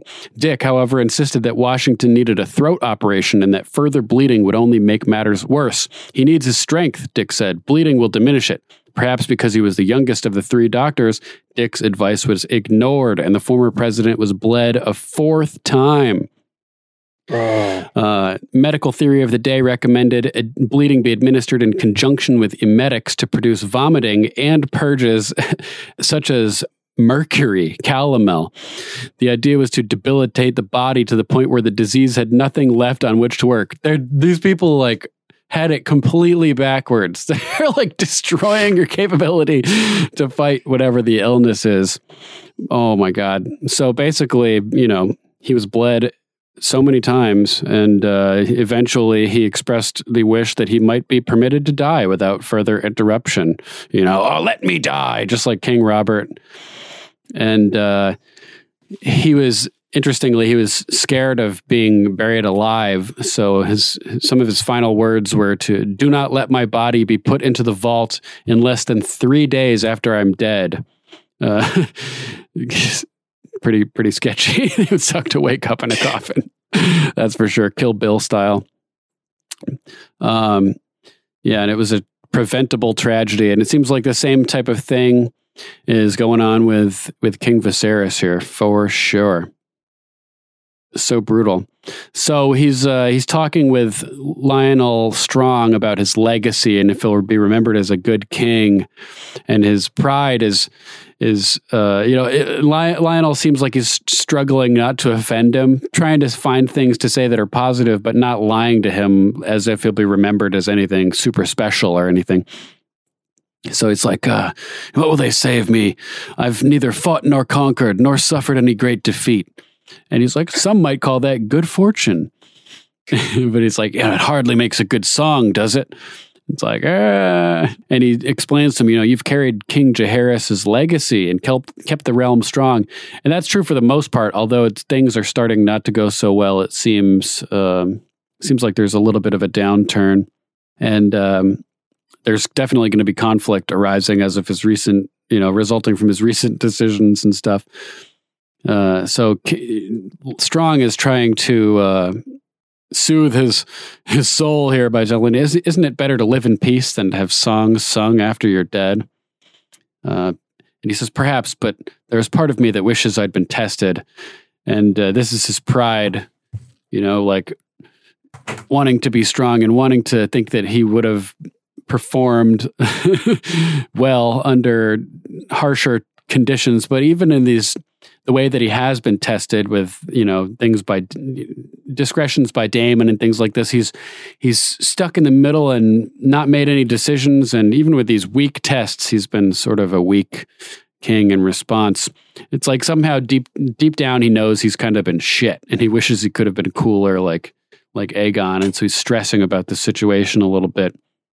I often think that in the crucible I may have been forged a different man.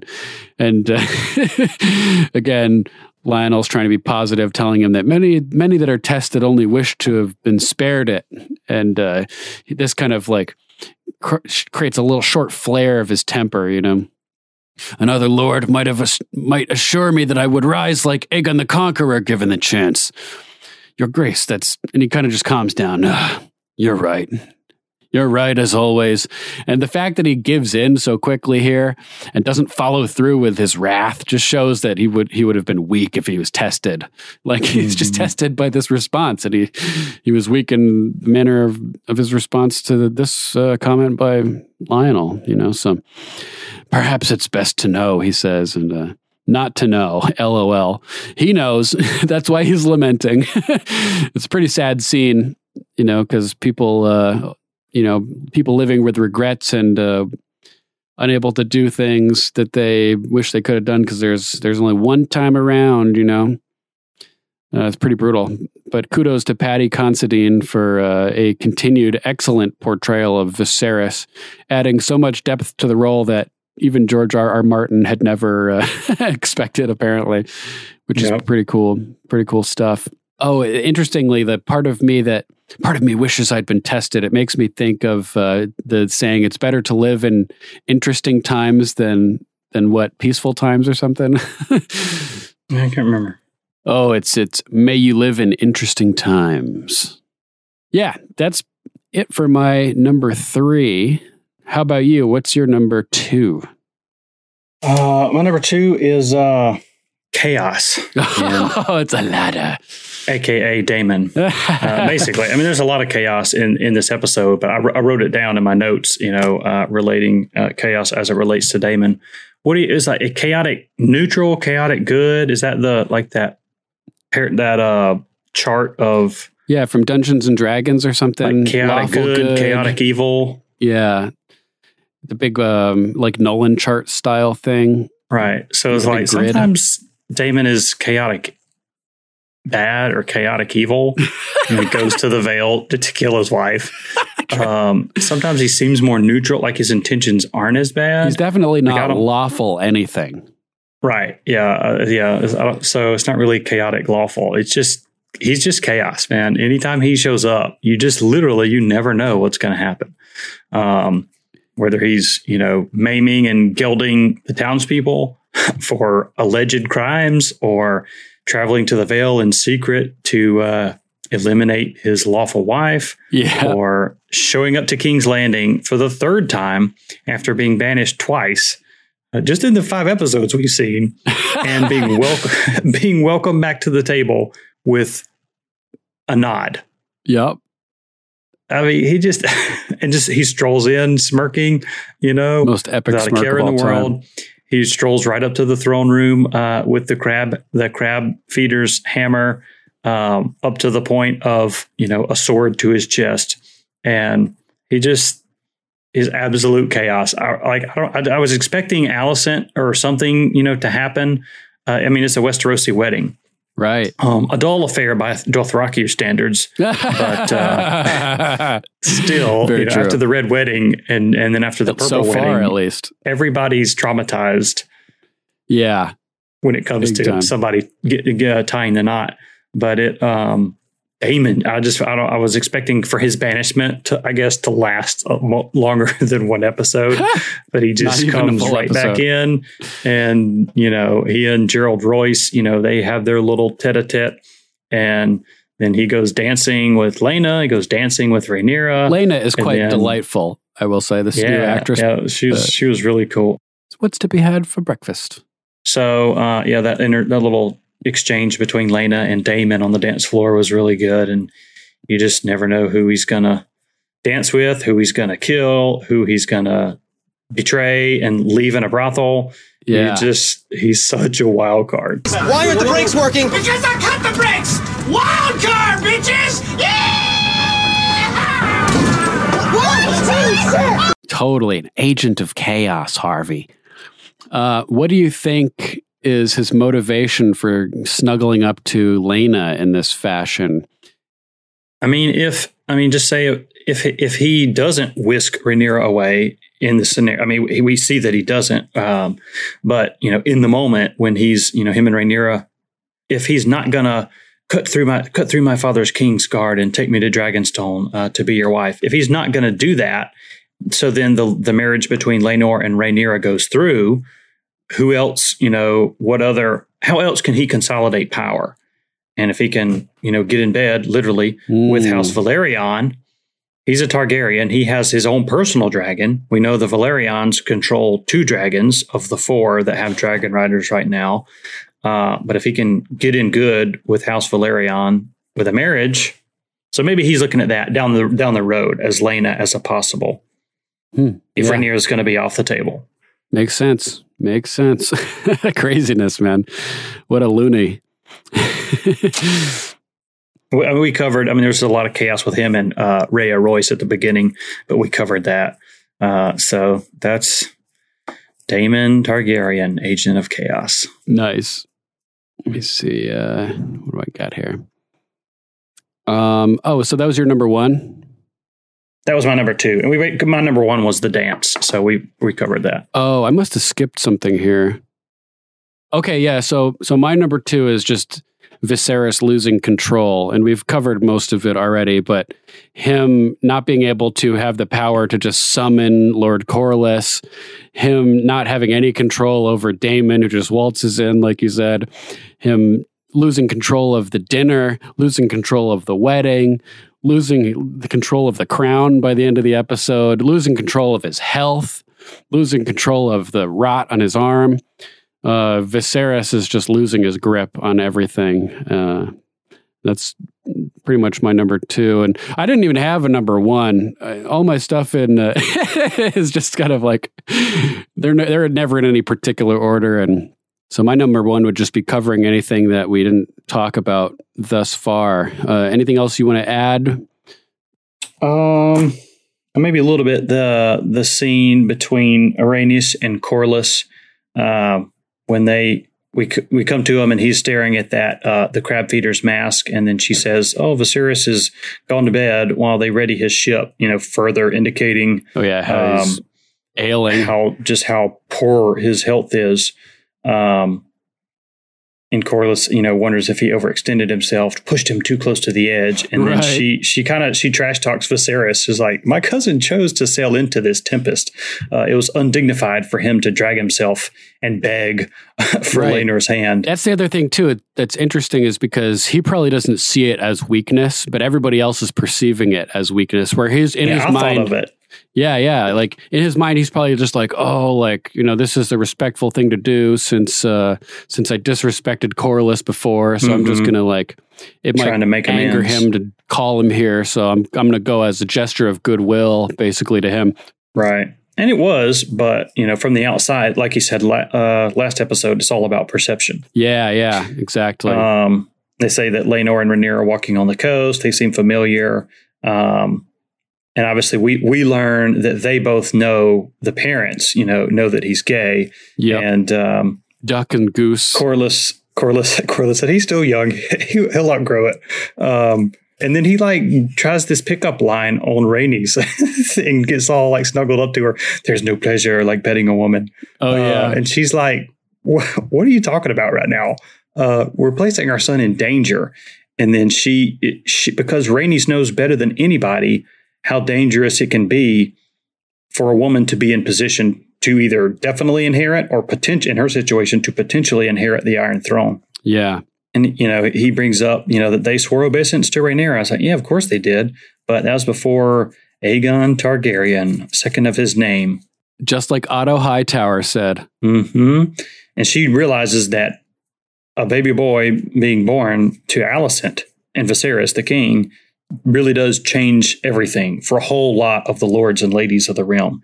Um, so she just tells him flat out Rhaenyra's succession will be challenged. Knives will come out for her, her husband, and for her heirs, which is the flip side of what Otto told Alicent. Right. Um, Rhaenyra will be forced to put your you and your children to the sword. She will have no choice. It's like inevitable in both directions. Yeah, exactly. There's a lot of wisdom between Otto and uh, Rhaenys Targaryen because they see the uh, there's a storm brewing, Mister Wayne. Yeah, um, and that knives will come out reminded me of the movie Knives Out, which is is pretty entertaining. Um, it's like a murder mystery, sort of like Murder on the Orient Express. Uh, with Daniel Craig has this ridiculous like Kentucky accent. Uh, it's, hilarious. It's it's pretty terrible, but, but overall the movie's still pretty good. nice. Um, but anyway, she said knives will come out. I was like, oh, knives out. Um, he talks about what we've already covered: half the dragons in the realm's navy. Yeah, normalcy um, bias, and uh, this this was interesting to me because she's like, "To what end, Corlys? Wealth, power, pride?" You know, which plays into my uh, number two there. And uh, he says, Justice, by all rights, you should be queen of the seven kingdoms. And I was like, ah, his true motivation, justice for his long spurned wife. Or is it? Is he just using her prior claim as a shield for his own ambitions and his own pride? And like, uh, you know, because they already talked about the Valyrian name. And everything. And he's suggesting that the the new king should be a Valyrian, and maybe that was like the big ask, so to speak, where you ask for more than you anticipate or you'll Yeah. receive, you know, to move the goalposts of the conversation. So if I have a car that I want to sell for 10 grand, I ask for 15. You say eight in response. I say 12, and then you say 10. And I'm like, sold, just where I wanted to be. You Right, know, yeah. The type of thing. Pretty funny. Let's see. Uh, though, yeah, they're. I could tell with the with the first meeting with Laenor and Joffrey, the way Joffrey was being brazen about the whole situation and like making jokes of it and everything. Like this dude is trouble. He's he's gonna be he's gonna be an issue. And it wasn't long before that manifested. Um, even well, it was true though what he was saying that you know you'll need a sworn protector and this is better than than we could have hoped for, which is true. Odds are he would have been married off to somebody else who was not so understanding. So they took the, the best situation they could have hoped for, and Joffrey tried to, you know, use it for leverage, and it screwed everything up. Unfortunately for them. Definitely. The uh, did you notice the garnets in Rhaenyra's hair at the feast? Ooh, I did not. It was like this cool uh, updo, which we've never really seen her have before. Not to get too fashionista on you, um, and there's like braids kind of going around, and in within that braids and within this whole like updo, that's all I know how to call it. There's these probably like two or three dozen red garnets, you know, equally spaced in between it. It was, it was really cool. I, I remember Dan, like a lot, a lot of the, especially the first half of the series, Danis is out in the Dothraki Sea and her hair is all bedraggled and it gets more and more refined and kempt and she gets more and more braids as she conquers. But I, I don't really remember any jewelry, you know, in her hair or anything really fancy looking. Well, you know what the red uh, garnets remind me of is the the trident at the Green Fork with Rhaegar's armored Yeah, breastplate. He's got the red rubies in the shape of the three headed dragon, and Robert Mhm. cleaves it in with his hammer, and the rubies spill into the trident. And apparently, Yeah. they're still being found every once in a while. So Mhm. the ruby Ford. maybe they were rubies in her hair. Yeah, it could have been rubies. Yeah, I just uh, garnets were the first red jewel that I thought of. Rubies are way more valuable. Yeah, whatever whatever the most valuable, most elite. Because this whole they've said over and over, the showrunners and everybody have said this like peak opulence. Besides the story of the dance, the the decadence and just the the richness of the Targaryens at this point is uh, really off the charts. Definitely. Oh, I noticed when Sir Criston Cole was just about to commit seppuku before the old gods that the music was again mirroring the light of the seven, Yeah, very intense. which is pretty cool. And then we got that rat uh, eating the blood, Yeah, which is like symbolizing how all the families at the dance are just like just like vultures waiting to just take advantage of the Targaryen wealth and power as p- much as possible. Yeah, so we had the rats, the rats last week in Balerion's teeth, and rats up uh, up on the bedpost uh, of Viserys and Alicent's bed, and you know rats in the walls. You know, we talked a little bit about last week about you know rats, you know, being symbolic of you know all the different factions and people trying to move. And Larys Clubfoot is definitely seems like a little bit of a a rat, not a rat as far as like a snitch, but just a sneaking, conniving. Uh, Snake like rat. manip- manipulating uh, kind of kind of a person, you know, like like we said, like Varys and Baelish. Yeah. Um, but just to end on that particular scene, um, there's there's more to come with that. with the rats. Mm-hmm. Oh man, looking forward to that. yeah, let's see. I don't think I have any more notes. I think that pretty much covers everything. How about you? You got anything else? I don't think so. Uh, We talked about Viserys' crown falling off, didn't we? We did At the We very did. end, at the wedding, and he falls over, and the crown falls off. Very symbolic of him That was my losing his last note. I just hadn't scratched it through. Nice. All right. So let's move. Uh, let's take a quick little break, and we'll be right back.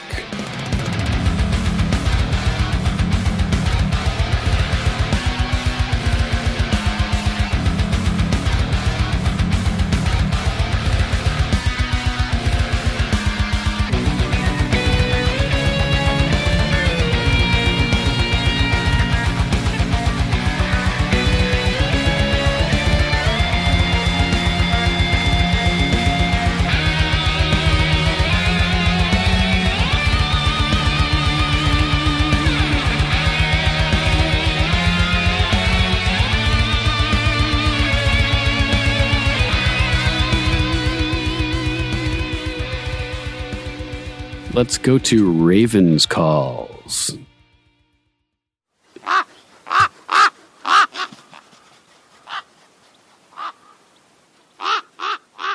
The last High Gardener of High Garden, Corey Eugene Kuhn, says, Winds of change. On the shipride scene where Sir Criston proposes a change of plans slash life to Rhaenyra, the wind and flag direction is blowing towards the rear of the ship.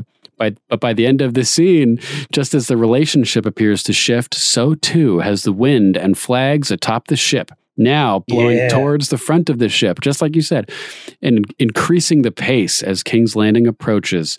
Ship just got real. nice. I also believe that the Queen was late for the betrothal dance because that is when she interrupted Sir Criston's seppuku and started the, the chaos in motion. Which is why Sir Criston was on extra edge during the betrothal ceremony. Ooh, interesting. Like they showed things in a Oh, That is reverse order there. Yeah. Hmm. I'm going to have to think about that. Yeah. That, it's a certain possibility. Very interesting. Uh, Sir Matthew Rep says uh, In grand Westerosi tradition, a wedding just isn't a wedding without some good murder. as, as pointed out by Sir Larys exposition, Alice's choice of dress color is a Hightower's way of saying, This means war. I suppose that would make this event the Green Wedding. Yeah. Did we get a shot of Rhaenys flying the Red Queen Meleys on the ride over from Driftmark? I believe we did, although we didn't really see Rhaenys very much because they were they were flying at like Mach five. the camera shook when they went flying by. I mean, it's like uh, I think Alt Shift X or somebody was saying they're like they would black out from the G forces. Yeah, he said they would their bodies would liquefy. I don't know about that. I mean, it wouldn't be that bad, but uh, but it would definitely. You'd have to be holding on. You have to be strapped in, not just holding on, uh, going that fast. for sure. Uh, um, yeah, the Green Wedding. Definitely, I said that while while I was watching the episode. I was like, "Oh, this is the Green Wedding," and they changed it from the uh, this happening at a tournament to happening in a wedding, which makes sense and adds to the sort of tradition of these colored weddings of Game of Thrones. The uh, the the red wedding, the purple wedding, and now the green wedding to add to that list, which is not something that had was a nickname from the books prior because this event took place at a tournament and not a wedding. But I like it at the wedding because it adds to that sort of tradition, which is cool. Lady Amanda of House Massey says, I was stressed by the whole wedding scene, waiting for something to go wrong in true Game of Thrones fashion, but I was not ready for the problem to be Sir Criston Cole and Joffrey duking it out. Can't wait for your breakdown on this because I'm still trying to figure it out. So are we, at least me. Uh, we're not exactly sure what sparked the actual conflict, but or whether he took advantage of the situation in the scrum and attacked him. But uh, you know, maybe yeah, yeah, I'm not really sure. It was kind of confusing the order of scene scenes that they were showing. It seemed like the interaction between Joffrey and Criston happened like a, a minute or two before the fight took place. So I would have thought they would have separated by that point. Um, but yeah, I'm not really sure. What do you think, Zach? Yeah, I don't know. It. I, I mean, I'm thinking he. I don't know. Maybe he was going to intervene with between Rhaenyra and Daemon. I'm sorry, let's say she. Maybe Criston Cole was going to intervene between Daemon and Rhaenyra, and then somehow, yeah, I, I just don't really know what I think probably happened. I just have guesses about of several different maybes. Yeah. Um, but it doesn't really seem to fit that he just went over there and jumped Joffrey Lonmouth, and his intent was to kill him from the get go, and it just turned into this wild scrum. I mean, that could that could be, but I just I'm just trying to th- put my mind in Criston Cole's shoes Yeah. And so, what started it, because there's what started it, and obviously we see what ended it uh, and how it ended. But I just yeah, I'm I'm just really not sure what exactly started it because Criston Cole was kind of down at the other end of the room. I think you know near the high table when Lonmouth goes over to talk to him, Mm-hmm. and then some time goes by because they're dancing and Daemon and Rhaenyra are talking, so he could easily have made it to the other end of the room because the fight kind of takes place at the far end of the throne room because uh, Viserys can't see what's going on. Um, Lyonel Strong and Corlys Velaryon can't see what's going on, and True, so it's just madness. So I think we're supposed to not really have any idea about how it started, who started it, where's Daemon. That's what I want to know. Yeah, just Um, vaporizes. How is he not, you know, beating somebody bloody, uh, given half the chance? Wild card! Yeah, So, right. He could just take know. out Black Sister. Oh, he didn't have Black Sister. Black Sister. Uh, Dark Sister. He could. I was thinking he could have just took taken out Dark Sister and swirled around and just split everybody in two all around him. But he didn't have the blade on him, so he missed his chance. Yep. Lady Kelsey of House Carlson says, This one was tricky for me, and I have so, so, so many questions. Did Sir Criston beat up Joffrey because he was doing exactly what Joffrey told him to do? Protect no matter the cost? Perhaps he, he thought of, of Lonmouth as a, as a loose end as far as who knew their secrets, or did Yeah. he just snap? Uh, also, I think highly probable. yeah, that's that's kind of what I'm leaning towards. Uh, she continues, Part of me thinks that Sir Criston is a buffoon for expecting Rhaenyra to leave the literal crown for him. But part of me sees that she sort of exploited him, using her position to make it hard to refuse her, even though she knew the cost to him. Why is Yeah, Alicent absolutely. so pissed? her dad was just another person who controlled her and used her. It's probably better for her that he's gone, talking about Otto. Right. What was said between Daemon and Rhaenyra. Yeah. I also wanted to reflect on the incredible acting by all of the performers on this show. I was really moved by the scene between Otto and Alicent. The facial expressions were so authentic and really transported me into the moment. Whoever does the casting for GOT and HOTD really nails it. I'm on the edge of my seat for next week. So am I. And maybe we'll get another, like a more of an explanation of what triggered the fight next week. Maybe there'll be like a Yeah, I think we might. trial or something like you know, who knows? An inquisition. Lady Mary Patricia of House Darigo says, as the drum beats intensified, the camera jumps between the lovers in the room sped up. The dancing crowd's sh- shouts got louder and the tension mounted. My heart was racing and I was sitting on the edge of my seat. Alicent's feeling of betrayal by Rhaenyra was so very sad but inevitable. Rhaenyra's spurning of Sir Criston was heartbreaking. I would never spurn that Dornish hottie. Thanks for the great coverage. Thank you for leaving your Thanks, feedback. thanks. oh man, speaking of Alicent's feeling of betrayal by Rhaenyra, when Alicent gets all the way to the high table and walks up, she she makes direct eye contact with Rhaenyra, and she's just like staring daggers into her before saying congratulations. It was a vicious stare. I put it in slow motion at the beginning of of our YouTube video for this episode. Nice. Yeah, pretty crazy. Archmaester Stitches here, man. Uh, wow. That was a good episode. Really good episode. I really enjoyed it. Um, more political intrigue, less sex scenes, uncomfortable sex scenes. But yeah, let's dive right into it, man. I really, really dig, again, uh, from a point of view of reading Blood and Fire without spoiling really what happens in the book, since these actions have like completely different uh, trajectories. but um, yeah, man, freaking, I like what they've done. Like with this wedding, how it's basically like a shotgun wedding at the end of a horrible, horrible thing. Um, which I mean, in in the perspective of Game of Thrones weddings, it's uh, you know, it's not like uh, a monarch died or uh, a pregnant woman got gutted. So I mean, it's you know, it's just a a, a, a paramour got got ground beefed in the face. Oh, Um, so brutal. uh, It's pretty light, you know, compared to some of the other ones. But I mean, technically, it wasn't a wedding yet. I mean, it was a a feast honoring it, but the the wedding feast. Um, yeah, man, what a what a crazy thing. Uh, but yeah, the way it happens in in the book is completely different. Again, just kind of like last week with the way uh, Rhaenyra and Criston Cole's relationship started there.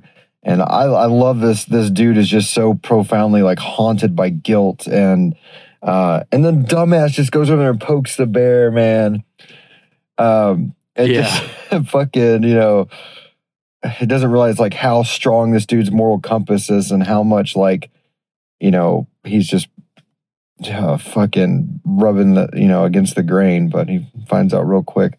It was a, a mystery too to me like when we're when we first hear the screams i thought like somebody was invading the the the feast like a hall like maybe Daemon had some some homeboys showing up and there was about to be a a big ruckus but yeah when the soldiers you know, came when running it cuts down to later because they don't actually see like you don't see any shots of Criston Cole like staring down uh what's his name uh I don't know Joffrey. Joffrey, something Lonmouth. and uh redhead guy um or anything like that. There's like all we were concentrated on is this um this a moment with like fucking Rhaenyra like calling out, you know, Daemon, like, what the hell, dude? You really want it? Come fucking take it. And that what you do?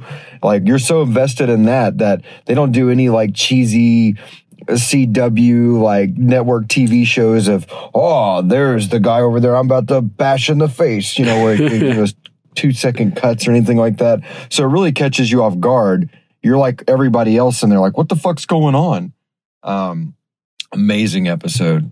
Amazing fucking episode. Um, and uh, yeah, just the whole order of things. Um, I don't know if you guys are gonna start like, is it okay to like do like book spoilers or references once like the show passes the point of what would have happened in Fire and Blood? But Yeah, that's like one of the most impressive things so far about this show is the way it takes like one liners from the book and does what the hell it wants with it in a wonderful way because they technically can because it's just a third person oral tell. You know no one was there like at at these things that happen but this uh they reference this big seven day tournament that's going to happen and that's way bigger than how all this goes down in this this wedding hall but i really really dug it man and her fucking alicent entering in the the high tower colors like basically like uh-uh you know taking what her dad said like they're gonna you know they'll put your kid to the sword and you're gonna you know have to fight or you're gonna have to basically go over there and like eat crow and be uh you know sucking up to Rhaenyra or you're gonna face consequences. It's like nah I'll do this. You know I'm gonna start rallying the fucking realm behind me. And oh god it's about to get really good. I'm ready. All right guys. Thanks again for the great coverage. I'll talk to y'all next week I'm ready too. Can't I can't freaking wait, dude. This this show's been really good so far. Fantastic feedback. Thanks, Archmaester Stitches. Yeah, thank you very much, Johnny. Always good to hear from you, Archmaester. Always cracks me up.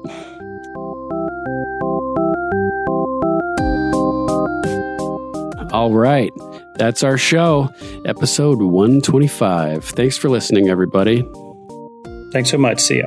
A huge thank you to John Bailey, the epic voice guy from the Emmy nominated Honest Trailers, for announcing our show.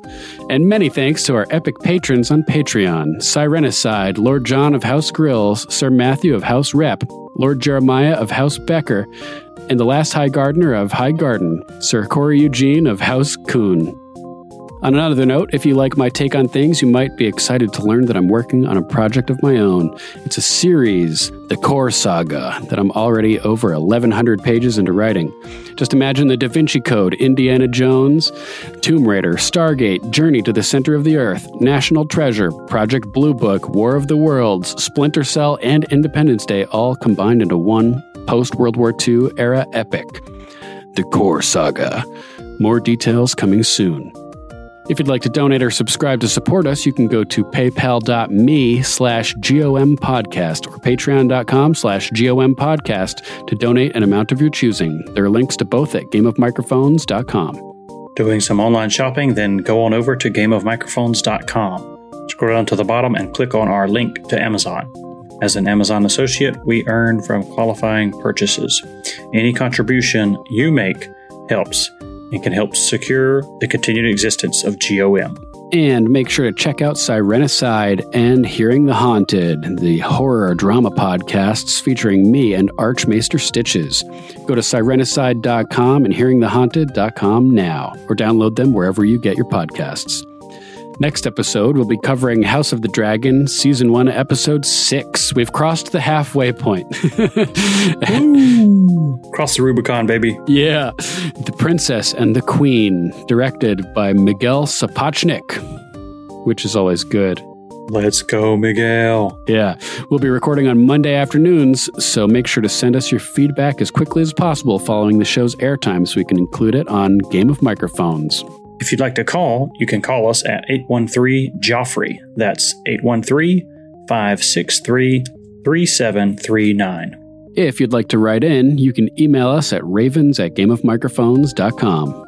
Make sure to join us on our Facebook page at facebook.com slash GOM podcast. Each week, we'll be posting a feedback thread where you can leave your thoughts and comments on new episodes for us to read on air. Imp slap! Oh, You can also watch Game of Microphones on YouTube, Rumble, BitChute, and Odysee. Audio podcasts are great, but video is better.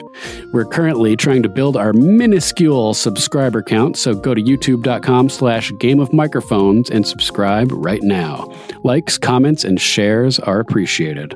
We're also on Twitter, Instagram, Gab, and Minds at GOM Podcast. And we're on Tumblr too at Game of Microphones. All right, that's our show. Thanks, for listening.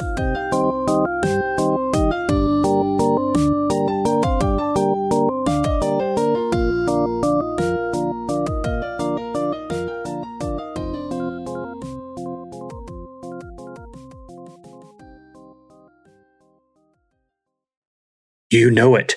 You're no fool, and yet you choose not to see it. the time is coming, Alicent. Either you prepare Aegon to rule, or you cleave to Rhaenyra and pray for her mercy.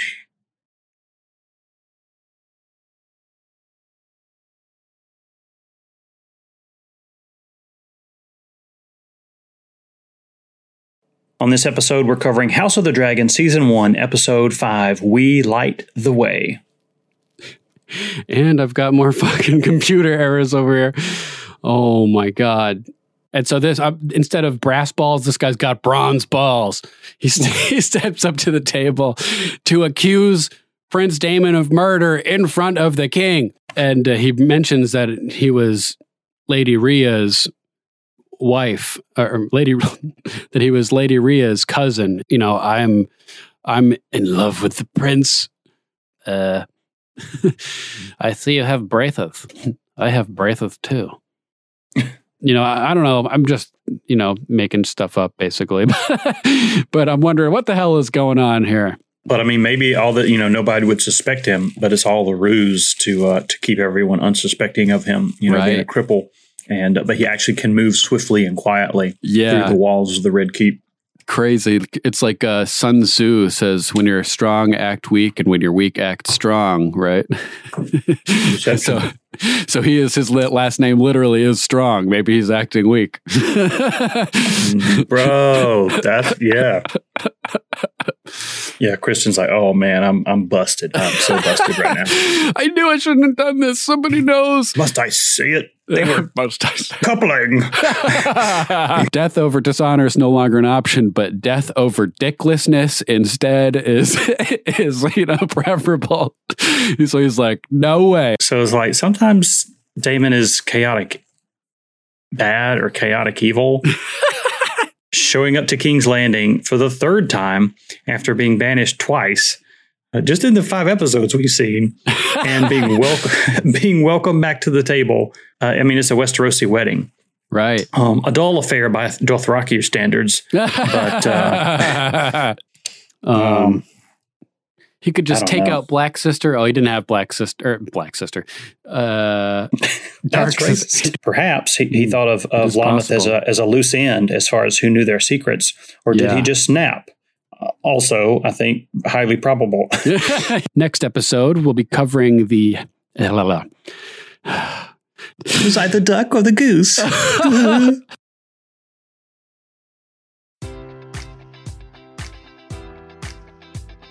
Enjoy all your favorite sports like never before at BetMGM. Sign up using code Buckeye and receive up to $1,500 back in bonus bets if you don't win your first bet. When you register with BetMGM, you'll get instant access to a variety of parlay selection features, live betting options, and the best daily promotions in the business. And with BetMGM at your fingertips, every play and every game matters more than ever. Place your money line prop, or parlay bets with the king of sportsbooks today. Sign up using code Buckeye and receive up to $1,500 back in bonus bets if you don't win your first bet. BetMGM and GameSense remind you to play responsibly. 21 plus and present in Ohio, subject to eligibility requirements. Rewards are non withdrawable bonus bets that expire in seven days. Gambling problem? Call 1 800 Gambler in partnership with MGM Northfield Park.